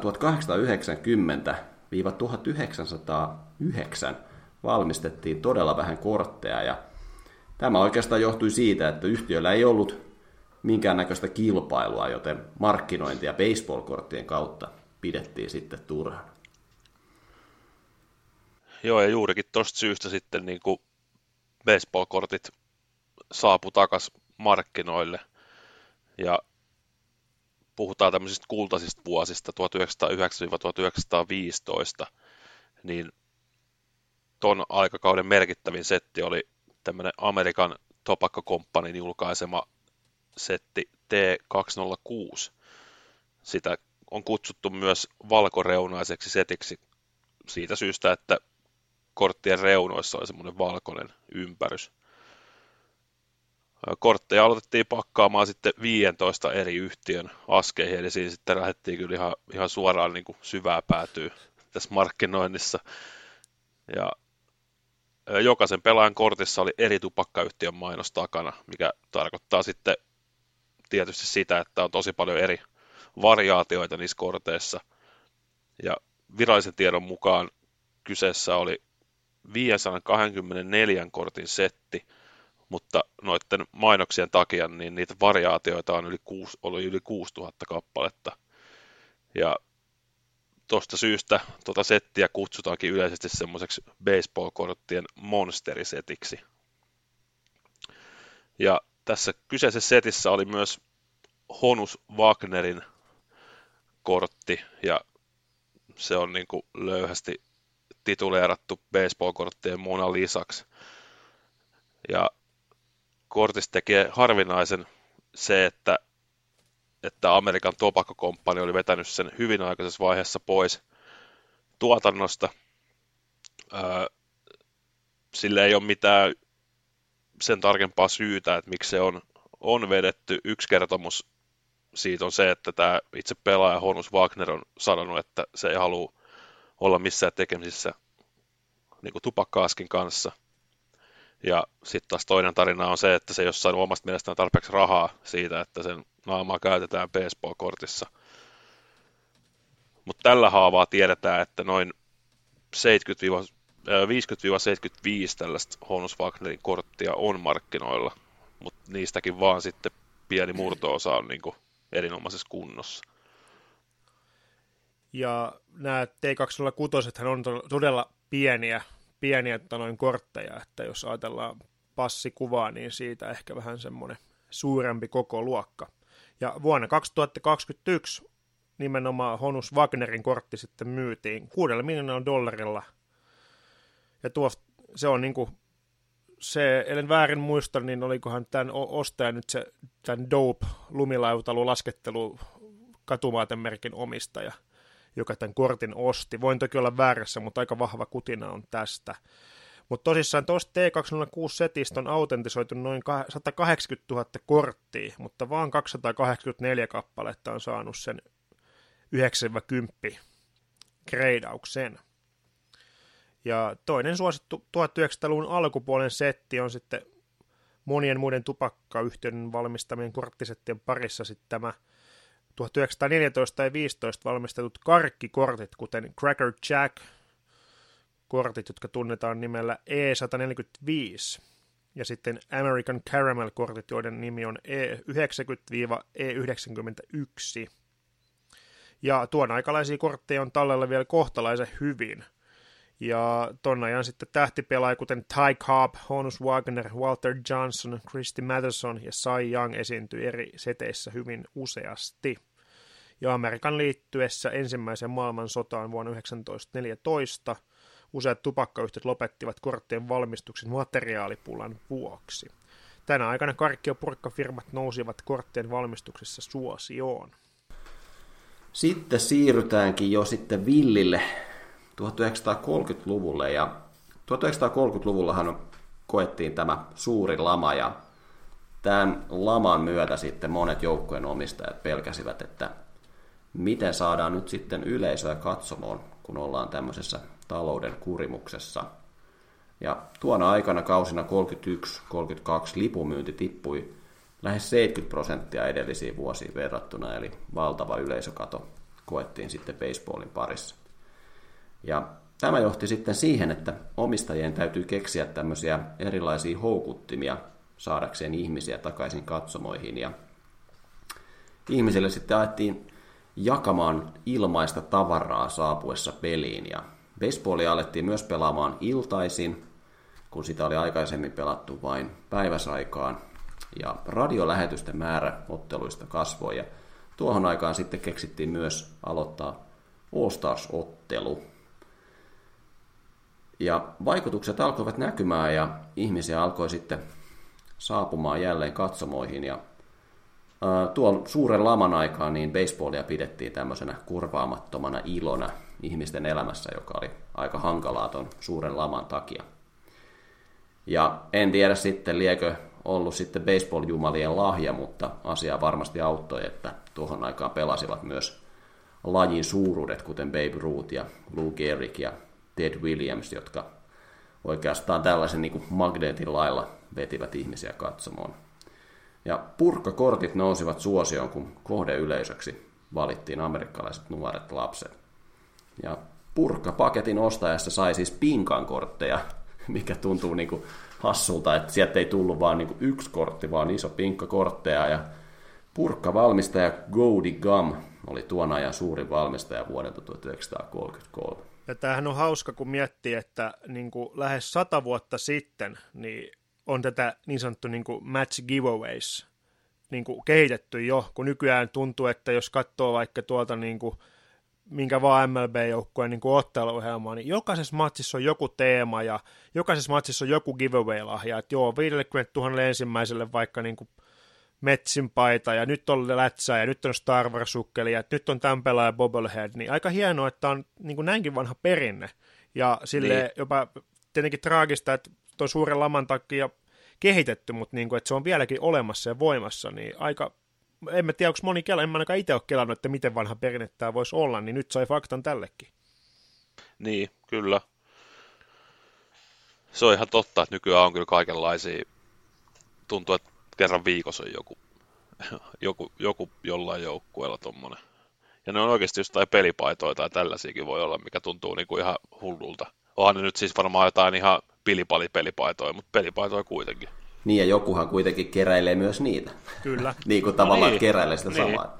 Mullakin on tuolla, Jar... mulla on muuten itse asiassa, nyt kun sanoin, niin mulla on tuolla Jaromir Jagerin Bobblehead, jonka sain, kun menin Panthersin peli. Enkä tiennyt, että, että siellä oli. Mä vaan menin sinne matsiin ja sitten lykättiin laatikko kouraan. Mä olin silleen, thank you. sitten, sitten meni istumaan paikalle ja katsoin, että täällä on Jaromir, Jaromir Jagerin Bobblehead. Mä okei, okay, kiitos. Kova. Ei ole joka pojalla. Ei. No ei varmasti, joo. Uh, mutta tosiaan sitten toi Cody Gum, toi purkkavalmistaja, niin heillä oli tämmöinen setti kuin R319, tai sitten toinen uh, purkkatehdas, tämmöinen Big League Chewing Gum, niin ne heidän kortit oli semmoisia tosi värikkäitä, ja 240 kortin setti oli suurin, jonka toi yhtiö valmisti. Ja se oli täynnä tulevia Hall of Fame-pelaajia, että siellä oli Babe Ruthia, Lou Gehrigkiä, Jimmy Foxia, tämmöinen kuin Napoleon Lachoye, en tiedä sanonko sukunimeä oikein, anteeksi jos sen sanonut.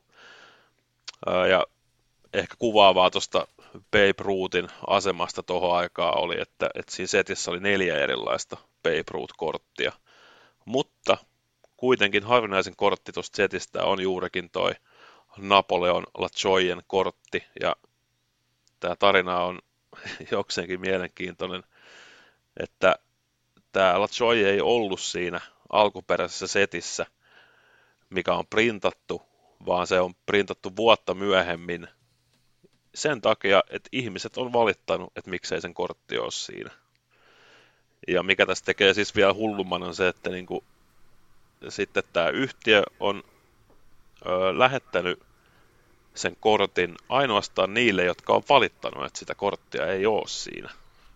Wow, kyllä Eli, eli niitä on siis autentisoitu alle sata kappaletta ja ö, hyvässä kunnossa olleesta tuosta Lachoyen kortista on viime, viimeisimmän tiedon mukaan 2017 vuonna maksettu 204 000 dollaria.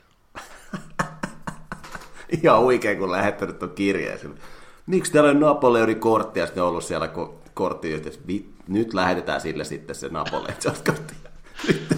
Sitten tota, melkein sata vuotta myöhemmin silleen, se on 200 000 on sen arvo nyt. Niin. Mitä tästä opimme? Aina kannattaa valittaa. Kyllä. Kyllä. Ja vuonna 1934 samainen firma Goody Gums julkaisi pienemmän 90 kortin setin, 96 kortin setin, jossa oli tulokaspelaaja Hank Greenbergin kortti, mutta ei Baby Ruthin korttia.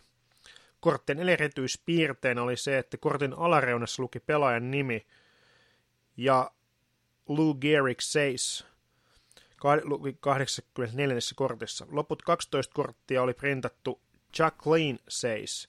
Kortin takana oli pelaajan lainauksia haastatteluista.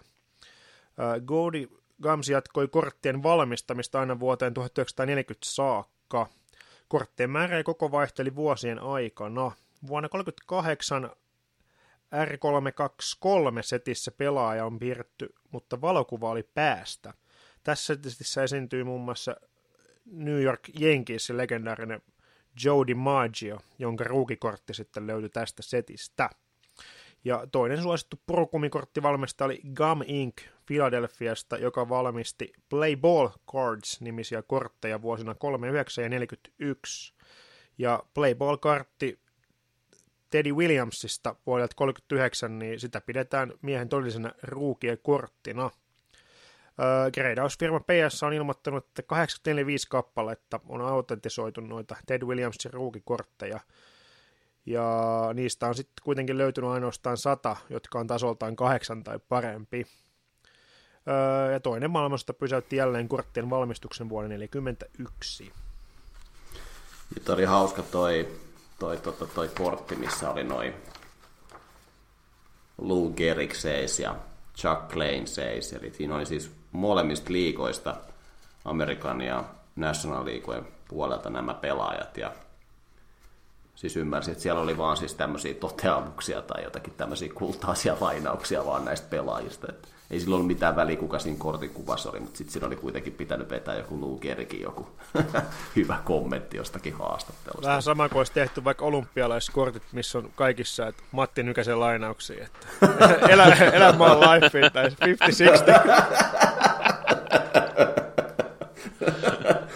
Kyllä. Yes, mutta sitten aletaan puhumaan hetkellisesti tämmöisestä Bowmanin aikakaudesta, eli Vuonna 1948 Gum Inc., joka oli siis valmistanut ennen sotaa näitä Play Ball-kortteja, palasi alalle, alkaa jälleen tuottamaan kortteja. Ja tässä vuoden 1948 Bowmanin korttisetissä oli vain 48 korttia, ja sodan jälkeen sitten ei kerännyt hirveätä suosioita. Osittain myös siksi, että kortit olivat mustavalkoisia ja niissä ei ollut mitään nimitietoja, kortin etupuolella. Ja tässä vuoden 48 Bowmanin setissä on muun muassa New York Yankeesin legendaarisen Yogi Berran ruukiekortti. Ja Bowmanin kanssa samaan aikaan markkinoista alkoi sitten kilpailla Leaf-yritys, joka valmisti kortteja vuonna 1949. Ja Leafin seteissä oli muun muassa Jackie Robinsonin ja Satchel Pagein ruukiekortit. Ja nämä kortit olivat sitten ensimmäisiä värikortteja toisen maailmansodan jälkeen. Ja Bowmanin sitten näiden mustavalkoisten korttien epäonnistumisen jälkeen ja muiden alkuhankaluuksien jälkeen, niin yritys julkaisi vuonna 51 sekä 52 värillisiä kortteja. Ja Bowmanin vuoden 1951 settiä pidetään tällaisena baseball-korttien kruunun jalokivenä – ja tuosta setistä löytyy muun muassa Mickey Mantlein ja Willie Macein ruukiekortit.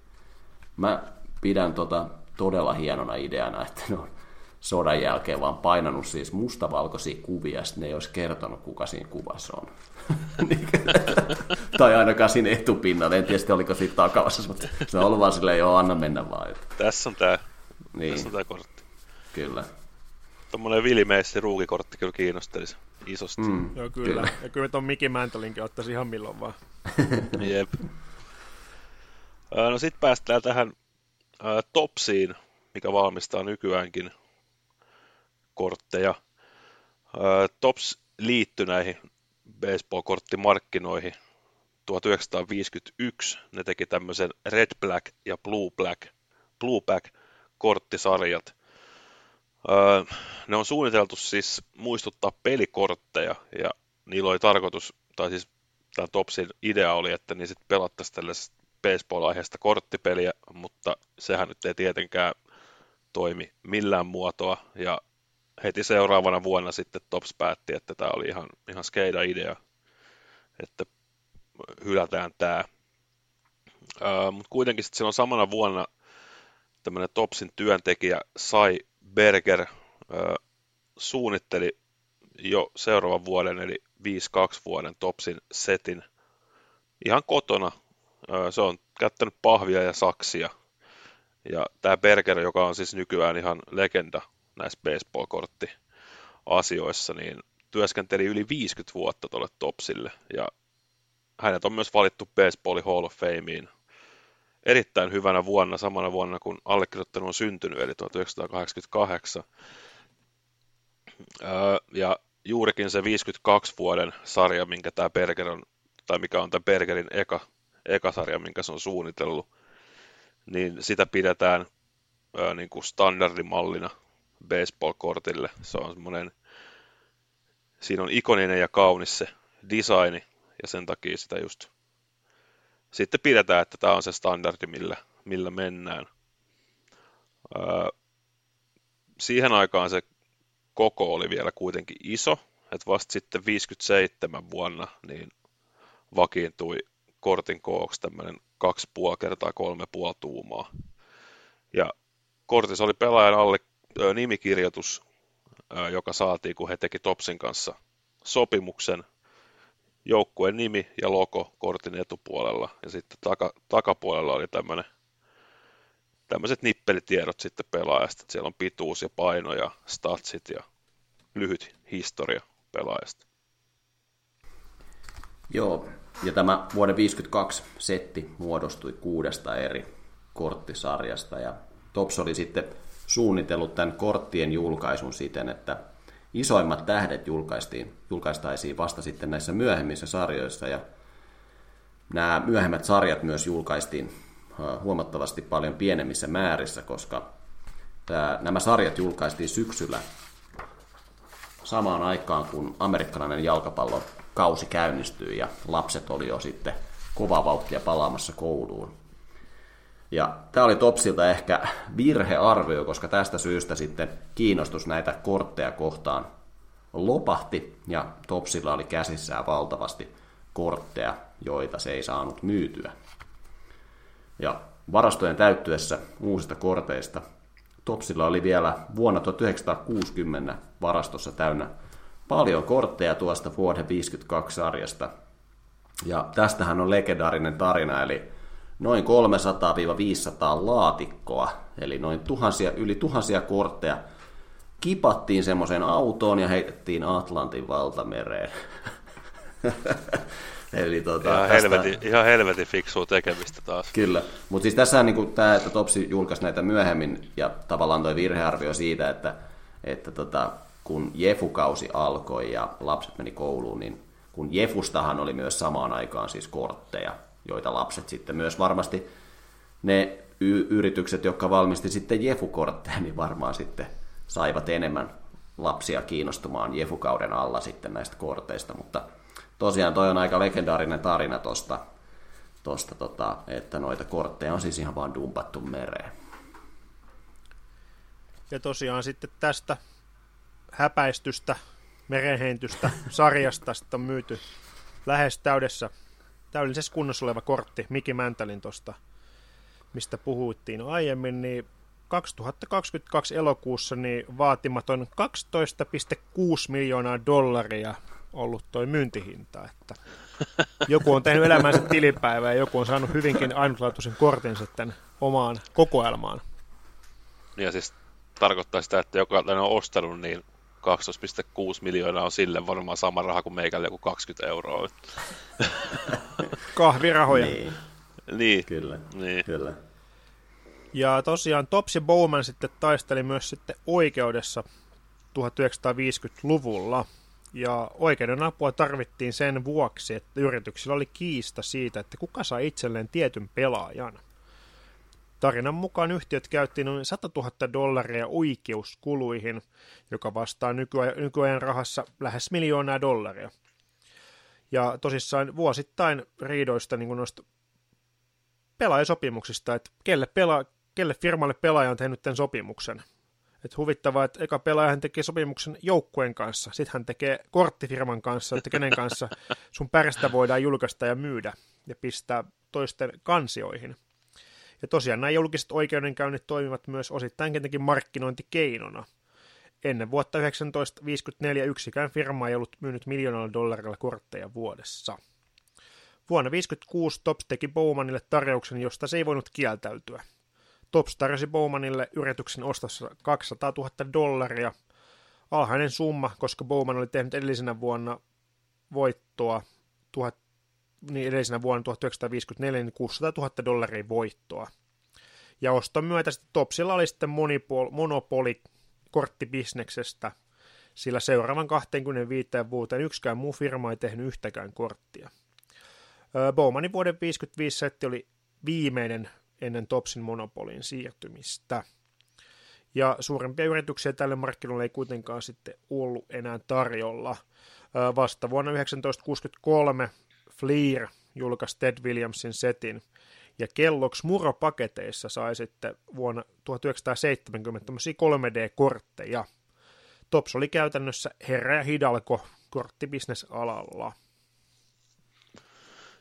Joo, ja sitä jatkui tosiaan pitkään, että sitten niin kuin vasta 1981 toi Topsin monopoli saatiin murrettua Fleeton äskeisen Flairin ja Donrusin ansiosta.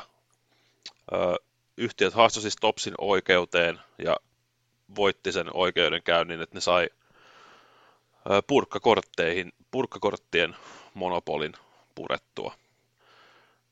Ja tämän oikeustaistelun ansiosta Fleer ja Donrus alkoi valmistaa massottain laajan levityksellä settejä. Tops teki tietysti valituksen tuosta tuomiosta ja voittikin sen jälkeen, mutta silti Flair ja Donrus alkoi jakaa kortteja eri tuotteiden parissa, kuten lokotarrojen ja palapelien mukana. Sitten markkinoille ilmestyi myös 1989 Upper Deck ja toi myös mukanaan sitten uusia innovatiivisia asioita niihin kortteihin. Kortit esim. pakattiin paketteihin, joissa oli suoja, ja sitten se suoja kertoi, että mikäli paketti oli jo avattu, sekä korteissa oli sitten hologrammeja. Upper Deckin ensimmäisessä setissä oli muun muassa Kenny Griffith Juniorin toi ruukikortti.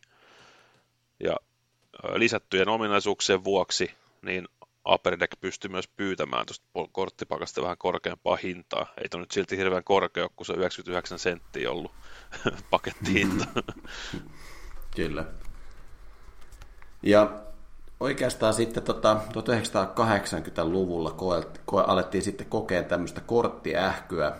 Eli tota, kortteja tuotettiin siis valtavia määriä aina 90-luvun loppuun asti. Ja, ää, tätä 80-90-luvun aikaa kutsutaan alan harrastajien keskuudessa tämmöiseksi roskakorttien ajaksi, koska markkinoille tuli siis valtava määrä valmistajia ja tuli myös äh, eräs tämmöinen firma, joka tuli markkinoille, oli Score, joka myöhemmin sitten tunnettiin Pinnacle-nimellä. Eikö Pinnacle ole, eikö Pinnacle ole vedonlyöntifirma? Onko? Ja ainakin teki jotain huonoja golfpalloja joskus, mitä löytyy metistä vieläkin. kyllä. kyllä. Saattaa olla. Mutta sitten, koska näihin kortteihin nyt alkoi ilmestymään tämmöisiä erilaisia varmennuskeinoja, että voidaan ehkä miettiä, että onko se oikea se kortti, niin tuotantokulut ja sitten toki laaja levitys, lisenssimaksut ynnä muut ajoivat sitten monet yritykset pian konkurssiin. Eli tämä Pinnacle lopetti korttien tuotannon vuonna 1998 ja Pacific yritys, joka oli tullut alalle vuonna 1994, lopetti korttien myymisen 2001. Ja vuonna 2005 Flair meni konkurssiin, jonka Upper Deck sitten osti itselleen. Donrus, korttien valmentaja, korttien valmistaja, menetti MLB-lisenssi vuonna 2006. Ja pelaajayhdistys baseballista sitten alkoi rajoittamaan korttien valmistajien määrää ja tästä johdosta sitten alalle jäi enää ainoastaan kaksi isoa tekijää. Ja nuo kaksi isoa tekijää oli Tops ja Upper Deck. Siis kuulostaa ihan hemmetin järkevältä, että ne on niinku päättänyt, että toi yhdistys on päättänyt rajoittaa noita valmistajien määriä. Tuossa kun luettelit noita kaikkia firmaa ja sitten tuollaista niinku korttiähkyä, niin ehkä ihan järkevää, että siihen on, siihen on niinku vähän saatu jotain, jotain rotia siihen hommaan. Ja mä oon itse monesti miettinyt että roskakorttitermiä vähän silleen, että, että miksi, miksi näin, mutta sitten kun on oikeasti nähnyt kädessä niitä kortteja ja eri firmojen kortteja, missä on designit vähän sinne ja tonne, niin ymmärtää hyvin ton termin, koska sitä on ollut niin järkyttävän levikillä painettu aika sekundääristä tavaraa pihalle. Mutta myös sitten Tops ja Upper Deck, kun jäi jäljellä, niin pelaajayhdistys otti sitten myös linjauksen, milloin pelaajan ruukiekortti voitiin julkaista – et ennenhän ruukiekortti tuli ulos pelaajan ollessa vielä minoreissa ja saattoi kestää vuosia ennen kuin pelaaja oikeasti pelasi Major League Baseballissa. Nykyään pelaajan on oltava taas sitten MLB-rosterissa, että tämä ruukikortti voidaan pistää pihalle. Ja kortissa pitää myös lukea kuvassa mailan sekä kotipesän kohdalla. Ja joukkueen logo on oltava vasemmassa yläkulmassa – ja nykymaailmassa myös korttien hallinta on pyritty kontrolloimaan sillä tavalla, että ihmisten pitää rekisteröidä kortteja verkon tietokantaan. Perinteisten tapahtumien kauppojen sijaan valtaosa myynnistä on siirtynyt nettiin. Nykypäivänä kortteja tuotaan enemmänkin lottovoittosysteemillä, joilla harrastajat etsivät isoa osumaa, kuin tiettyjä kortteja on painettu vain yksi kappale. Toi on kyllä ihan hullu. Ootko sä rekisteröinyt sun kortteja? No mulle ei ole yhtään kreidattua korttia, eikä varmaan niin rekisteröityä korttia, ja silloin joskus selvittelin noita asioita, mutta sitten tämä koronan korttibuumi niin toi sen, että, että jos sä viet, tai niin kuin sun Suomestakin mietit, sun pitää lähettää se sinne, ja sun pitää pakata aika hyvin se kortti, että se niin kuin säilyisi, jos se nyt olisi gemmintti, mikä nyt ei, en mä tiedä, onko toi mun Bo Jacksonikään millään lailla edes mintti, mutta mun mielestä se nyt on gemmintti, koska se on tullut ehjästä avaimattomasta pakasta ja pidetty kuin kukkaa kämmenellä, että mutta aika hieno nähdä silleen, kun miettii, että kuitenkin tämmöinen kort, keräilykorttikulttuuri, niin miten se on niin seilailu ja mennyt ja suosiot noussut ja laskenut ja historia on muutettu ja maailma on muutettu ja baseball on muutettu, niin sitten se on taas noussut sitten, niin kuin korona oli tosi negatiivinen asia monellakin tapaa maailmalle, niin kuitenkin sitten se toi tämmöisen uuden kulttuurin. Ja toki kortti, korttiellahan on lähtenyt tavallaan ihan käsistä, että kun nyt miettii vaikka monia muita, vaikka niin kuin NFL tai NBA, jotka on niin kuin Paninin alaisuudessa olevia juttuja, niin siellä on paljon just näitä niin kuin yksi kautta ykkösiä tai yksi kautta kymppiä, että se on mennyt siihen, että sä maksat vaikka tonnin siitä pakasta, ja sä yrität saada sen hitin, että sä voit myydä sen siis niin kuin, no, tuhansilla sen kortin eteenpäin, niin kuin, tai kymppitonnilla, mitä nyt ikinä tuntuu nykyään, että jos sä nyt saat vaikka hypoteettisesti nyt vaikka yksi ykkösen, vaikka Patrick Mahomesin tai tyyliin jonkun Zion Williamsonin oot saanut, tai vaikka Nikolai Jokitsin tai vaikka Luka Doncicin, niin kyllä niistä on tehty niin kuin satojen tuhansien rahaa. Toki sä oot maksanut sen joku tonnin tai kaksi tonnia, siitä siellä on se yksi kortti tai tyyli kymmenen korttia ja sä toivot, että se hitti tulee sieltä. Mutta isosti toi ala on muuttunut. Ja toki puhuttiin tästä, niin kuin tuossa alkujaksossa Tomi sanoi sitä, että korteista on muuttunut taideteoksia. Niin sekin on hyvä esimerkki, että nyt Topsillakin oli tuossa oli tämä Project 70, ja sitten kun tuli 100 vuotta täyteen ja ynnä muuta, niin on tehty tämmöisiä settejä, missä on niin kuin monet niin kuin luovalla ihmiset ja taiteilijat on tehnyt tietystä ikonisesta kortista uuden version, ja itse löytyy näitä molempia settejä, ja löytyy Ichiro Suzukista löytyy yhden taiteilijan, joka on jota, sitä, just sitä versioon tehty vain 70 versioa. Että kyllähän noin niin lisää ehkä sitä, eri, toi voi kiinnostaa ehkä erilaisia keräilijöitä, sitten taas tämmöiset taiteellisemmat jutut. Tai miettii Tyson Beck, australialaista taiteilija, kuva, kuva, kuvataiteilija, piirtäjä, joka, joka on sitten taas tehnyt esimerkiksi nämä Tops Firesetit aikana NFLstä ja MLBstä ja nyt sitten ollut mukana erilaisissa projekteissa, niin kyllähän tämä ala on muuttunut isosti. Meinaatko Iiro ottaa tota Bo Jacksonin kortin mukaan, kun lähdet jenkkeihin, että sitten voit käydä tota kysymästä paljon no, tämä maksaa, paljon no, mikä tämä arvo jos mä, pääsin, jos mä pääsin suoraan PSAan tuommoiseen toimistoon tai mikä tämä nyt on greidauspaikkaa, niin kyllä mä, kyllä mä haluaisin silleen niin kuin suoraan, jos ne pystyisi katsoa vaikka silleen, että ne, että jättäisi sen kortin siihen ja heti pystyisi tsiigaa. En mä tiedä paljon, muista tuntuu, että se maksaa aika paljonkin, mutta kyllä mä ihan mielenkiintoista, jos kuulee, koska niin. to, toikin kortti on niin kuin, kyllä se kolmen ollaan ainakin perässä on, mitä jälleen myyntihinnat on ollut, jos toi kortti on hyvässä kunnossa. Että kyllähän se kiinnostaisi. Jos nyt vielä puhutaan niin kuin tästä nykypäivän korttibisneksestä, niin eikö nyt kun tuossa mainittiin toi, tuolla ihan alkuvaiheessa mainittiin noita tupakkamerkkejä, noita Old Judge ja Gypsy Queen, ja mä muistin, että mulla on ainakin yksi Stantonin Gypsy Queen-kortti tuolla, tuolla kansioissa. Nehän on aika, ne on niinku, tämmönen, niinku, vähän tämmöinen kunniaosoitus näille vanhoille korteille, mitä nykypäivänä tehdään niitä sarjoja, eikö ymmärsikö oikein? Öö, juurikin näin, ja sehän hauskahan siinä on siis, kun esimerkiksi niin kuin jos mennään sitten taas tämä toinen, tämä Allen Ginter, minkä kortteja multa joutuu just täältä toploaderista löytyä, eli mulla on tuossa kolme eri ruukikardia, Allen Ginter on Polar Bear Alonso, sitten on Tatis ja sitten on Vladi löytyy tosta, niin näähän on nimenomaan, kun tämä nyt ollut siellä New Yorkissa, niin kaikkien korttien yläkulmassahan on tämä BKN, eli Brooklyn, New York, ja täältä kuvien taustalla on ollut joku ikoninen paikka vanhasta Brooklynista. Mutta juuri näin Gypsy Queen, Gypsy Queen, mikä Topsilla on, tai Alanet Ginter, niin tässä kunnotetaan niitä vanhoja sarjoja.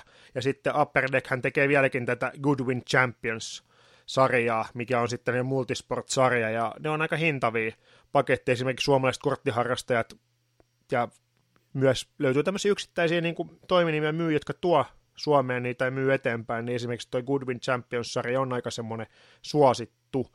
Itse en ole ikinä vielä ostanut yhtään pakkaa, joskus ollut chanssi, mutta mennyt just naaman edestä ohi, mutta Tomi on ihan asian äärellä.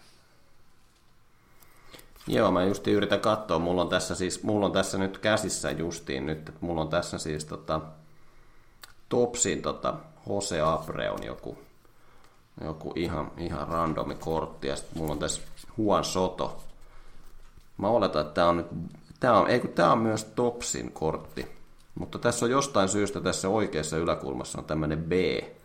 Se on tota Bowman-sarjan, Bowman-sarjan sit Juan Soto aika varmasti, jos se okay. on B-yläkulmassa. Niin, kun mäkin mietin, että se on se Bowman, mutta sitten tää takana lukee tosiaan tää Topsi. Sitten mulla on tässä tää Bo Jacksonin, tää on siis joku Don Russin kortti vuodelta 90, ja tähän, tähän on liitetty tähän alas tämmöinen kuva, että tämä siis kuuluu Don Russin tämmöisen Learning Seriesiin. Ja tota, tämä on huikea, kun täällä on justiin, niin kuin tuossa puhuttiin niistä nykykorttistandardeista, niin täällä nimenomaan on Vincent Bow Edward Jacksonin kaikki tiedot, eli kuinka pitkä, kuinka painava, ja statsit täältä on niin Royalsista neljältä kaudelta. Ja sitten täällä on tämmöinen lyhyt tämmöinen bioteksti. Mutta tota, mehän puhuttiin silloin viime vuonna, sehän oli, kun näitä kortteja tehdään myös minor-liiguessa, eikö näin ollut? Juu. Joo, ja, ja viime vuonnahan me puhuttiin siitä, kun oli se yksi tyyppi, joka oli feikannut sen. Että kun nämä kuvat on kuitenkin samoja, eli tässä Jose Abreu katsoo, se on just paukuttanut jonkun pallon tonne, tonne tota takakentälle. Juan Soto katsoo myös jotain palloa, minkä se on kat- paukuttanut takakentälle. Sitten tässä on Bo Jackson, se jostain syystä katsoo maahan. mutta tota, mut mehän puhuttiin silloin siitä, että oli se, sehän oli se hauska se tyyppi, joka oli feikannut sen, että se ottaa sen perinteistä poiketen kuvan, eli sitten se oli feikannut sen, että se pallo oli tullut comebackerina, kun hän oli syöttänyt. Sitten se oli liimannut sen tota, tuohon haaron väliin sen pallon, se oli ihan huikea. Mutta liikkuuko tässä, niin kuin, tiedätkö Iiro, että liikkuuko niin kuin alalla paljon tämmöisiä niin kuin, just tämmöisiä niin vääräpainoja tai, tai jotakin tällaisia kortteja. No siis just nämä, niin kuin, et... joo, no siis justhan nämä tämmöiset virhepainokset, niin kuin, tai tämmöistä, miksi se termi, onko se niin kuin flow cards, niin kuin, että siellä on niin kuin joku flow tai joku virhe, niin yleisesti ihan sama mikä laji, niin ne on mun mielestä yllättävän arvokkaita, että jotkut etsii just näitä tämmöisiä niin kuin virheellisiä kortteja. Esimerkiksi niin kuin Billy Ripkenin, eli legendaarisen Cal Ripken juniorin velipoika, niin, niin mun mielestä hänen tyyli jostain kortista löytyy se löytyy joku flow, ja legendaarinen on hänen se yksi kortti, olisiko se tyyli joku Donrassin vai, vai, vai, vai sitten, mikäköhän se nyt olisi ollut, varmaan Donrassin, se kun silloin se mailassa lukee, siellä mailan päässä lukee fuckface. et, et, et, et, et, et, se on semmoinen okay. hauska. Mutta joo, kyllä nuo virhekortit, nehän kiinnostaa moni. Varmaan just sen takia, että ne on vielä harvinaisempia kuin ne. Kyllä. Ehkä meidän pitää nyt Ville aloittaa tässä nyt tämmöinen laajamittainen, tota, jos tässä nyt haluaa eläkkeelle jotakin, jotakin tota, pesämunaa, niin, pesämunaa, niin alkaa metsästää näitä 1800-luvun kortteja tai 50-luvun tota, tupakkakortteja, niin päästään tilille. Mutta siis, siis mielen... missähän mä, olikohan mä jossain siis, en nyt tiedä valehtelenko, mutta jossain tyyli MLB-sopissakin siis myydään Topsin, tai siis niin kuin Topsin kortteja, että sä voit tilata niitä himaa. Kyllä, kyllä mikä siis, yllätti mut, mikä siis yllätti mut kyllä erittäin suuresti, että siellä pystyy niin ostamaan ihan no niin paljon kuin niillä on varastus, niin sä voit ostaa niitä pakkoja. Joo, ja mäkin olen kattonut eBaystä, kun mä silloin kattelin justiin näitä Marlinsin kortteja. Ja sitten mä kattelin, että sieltä olisi pystynyt ostamaan niinku tyyli niin tuhansien korttien semmoista laatikkoa, ja siinä oli tätä tämmöisiä niin roskakortteja pääsääntöisesti varmaan, siis se oli aika iso, iso setti, mutta ei sekään nyt niin paljon maksanut. Niin sit mä olin jo silleen, että pitäisikö tilata, että tuot tulee joku tuhat korttia laatikossa, että tota, saisi sit järkätä. Kyllä niin kuin eBaystä löytää, kun välillä on käynyt katsoa tosiaan, että minkälaisia siellä on. Niin tota... mä, mä, haluaisin, mä haluaisin nähdä oman puolison ilmeen, kun en sanoisi mitään, ja sitten hakisin postista semmoisen hemmetin ison laatikon. Mitä sä tilasit? No, tuhat baseball-korttia. Ei. No siis, mullakin on noitakin Marlins-kortteja tossa, ja mulla niinku ajatuksena on kyllä ollut, että jos tässä nyt jotakin tota, man caveä saisi sais aikaiseksi, niin osittain mä oon miettinyt, että osa korteista on ihan siistejä, että voisi myös tehdä semmoisia niinku suurennoksia osista korteista, että niin kuin Iirokin mainitsi noita tosiaan noita taideteoksia, niin kyllä näistä niin kuin aika hienoja osasta kortista saisi ihan hienoja taulujakin, tai niin kuin jonkinnäköisiä julisteita, niin ja, nämä voisi olla kyllä ihan siistejä. Ja Topsihan ainakin myykö vielä, mutta ihan pari vuotta sittenhän ne myy noista monista, tuommoisista vaikka joku ajatellaan, että tulee nyt uusin sarja, niin, niin kuin myy niin kuin tavallaan semmoisen jättikokosina niitä, vähän niin kuin poster-koossa noita kortteja. Mm. Ja mun mielestä ne ei okay. kauhean kalliitakaan ole niin kuin lähtökohtaisesti edes ollut, niin ihan hauskoja juttuja munkin mielestä. Kyllä. Nyt ei muuta kuin kaikki kaivamaan tota, mummon kellarit ja kaikki, että jos sieltä löytyy, jos mummo olisi vaikka käynyt tota jollakin salaisella lomalla Amerikassa 50-luvulla ja tarttunut yksi kortti mukaan, niin sieltä voi löytyä tota kellareista vaikka mitä. Sieltä voi löytyä paljon rahaa. Kyllä. Mutta tota, onko Iirolla vielä jotain avattavaa baseball-korteista tai, tai mi- miten ylipäätänsä pystyy, niin kun Suomesta näitä ei varmaan saa? No joo, et sä uusia kortteja lähtökohtaisesti et saa, että et, et ainakaan mistään kaupasta, että niin tota noi, löytyy tuolta, esimerkiksi Facebookista löytyy semmoinen, semmoinen ryhmä kuin Korttifriikit, ja siellä on sitten kauppapaikka keräilykortille yksityinen suljettu ryhmä, sinne voi hakea jäsenyyttä, niin siellä jengi myy niin kuin vaikka mitä uusia kortteja, vanhoja kortteja, siis lajeista riippumatta, ja osa tuo sitten ihan niin kuin maahankin noita kortteja. Et voidaan vaikka tonne baseball-terapian someen laittaa vähän noita vinkkilinkkejä, jos jotain kiinnostaa tarkemmin. Et kuitenkin tässä Euroopastakin löytyy muutamia. Esimerkiksi toinen TAS Cards on, onko se nyt saksalainen, niin sieltä löytyy esimerkiksi löytyy baseball-kortteja, löytyy bokseina tai sitten ihan niin kuin noita päkkejä tai sitten tämmöisessä pienemmässä koossa, että ei ole sellainen hobbypack, missä on niin kuin tyyliin 50 pakkaa mukana, niin kyllä niin kuin Euroopastakin niitä saa, mutta tosiaan se niin kuin tuossa aiemmin jaksossa sanoit, että se eBayn, eBayn tavallaan se, että Jenkeistä tilaaminen se, että jos jää tulliin kiinni, niin sitten tullimaksut voi nousta semmoiseksi ikäväksi kuriositeetiksi, ellei sieltä nyt tule iso hittiä sitten tuu pakasta. niin, kyllä. Sitä, sitä pitää toivoa. Mutta tota, katsotaan vielä lopuksi tähän nyt sitten tota, This Day in Baseball ja nyt ollaan jo 19. kesäkuuta. Kesä on jo ohi. Kyllä. Tapahtui kauan, kauan sitten. This day in baseball.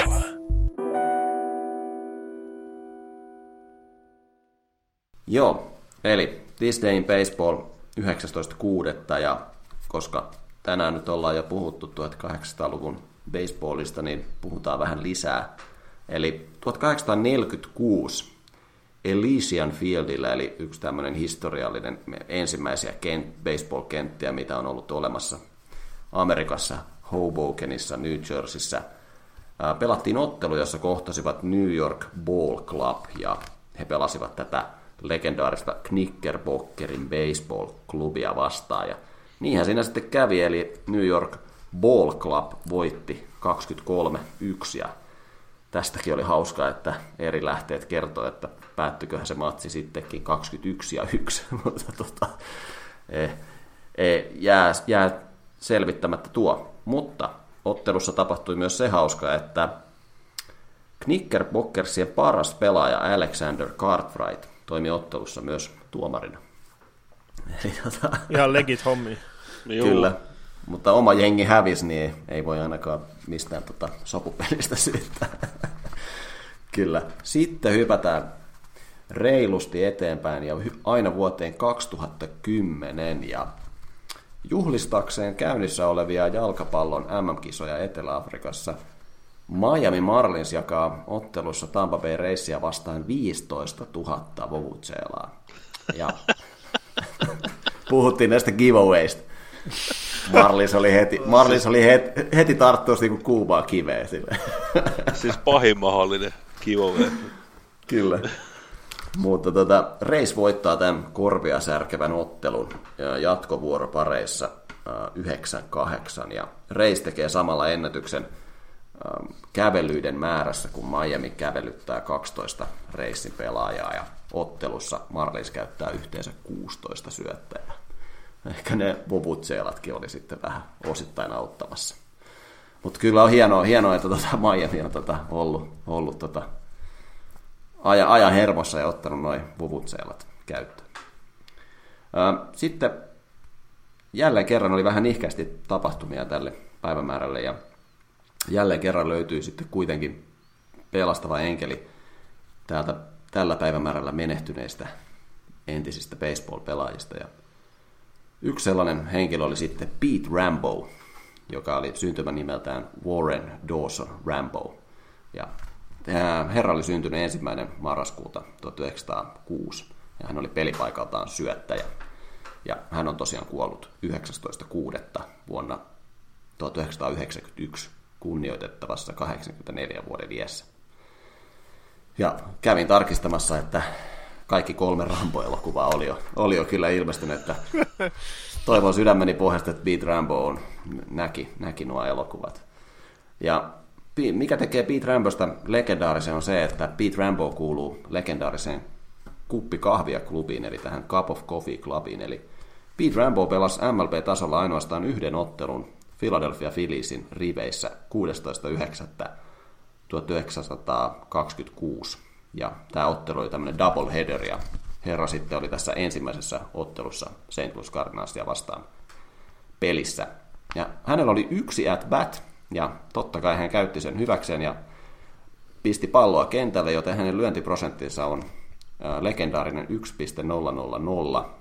Hän ei tehnyt yhtäkään, kyllä, eikä hän tehnyt ottelussa yhtäkään erroria, joten hänen fielding prosentti on myös legendaarinen 1.000. Mutta valitettavasti syöttäminen ei tuona päivämääränä onnistunut, eli hän syötti kolme ja puoli vuoroparia ja antoi yhdeksän, yhteensä kahdeksan juoksua, joista kuusi, kuusi meni hänen nimiinsä. Ja Philadelphia Phillies hävisi ottelun 23-2 Cardinalsia vastaan. Ja Pete Rambo oli siis 19-vuotias, kun hän pelasi tämän ottelun. Ja pelasi tämän yhden ottelun ja noilla statseilla sitten tota, varmaan nuori mies päätti, että tämä baseball ei ole ehkä mun juttu. Mutta tota, rauha hänen sielulleen. Se on hieno, hieno kuitenkin, että hän on kuitenkin päässyt, tota, pääsi kuitenkin pelaamaan baseballia ja Ja kyllä mä sytyn aina, että jos on yksät pätti ja sä saat siihen pallon kenttään, niin Kyllä. ihan sama menee, vaikka olisi syöttänyt vähän huonosti. Hän menee historiaan tuolla tolla, tota lyöntiprosentilla. Mutta tota, se oli Disneyin Baseball 19.6. Baseball Terapia Podcast. Pelkkiä home runeja jo vuodesta 2021.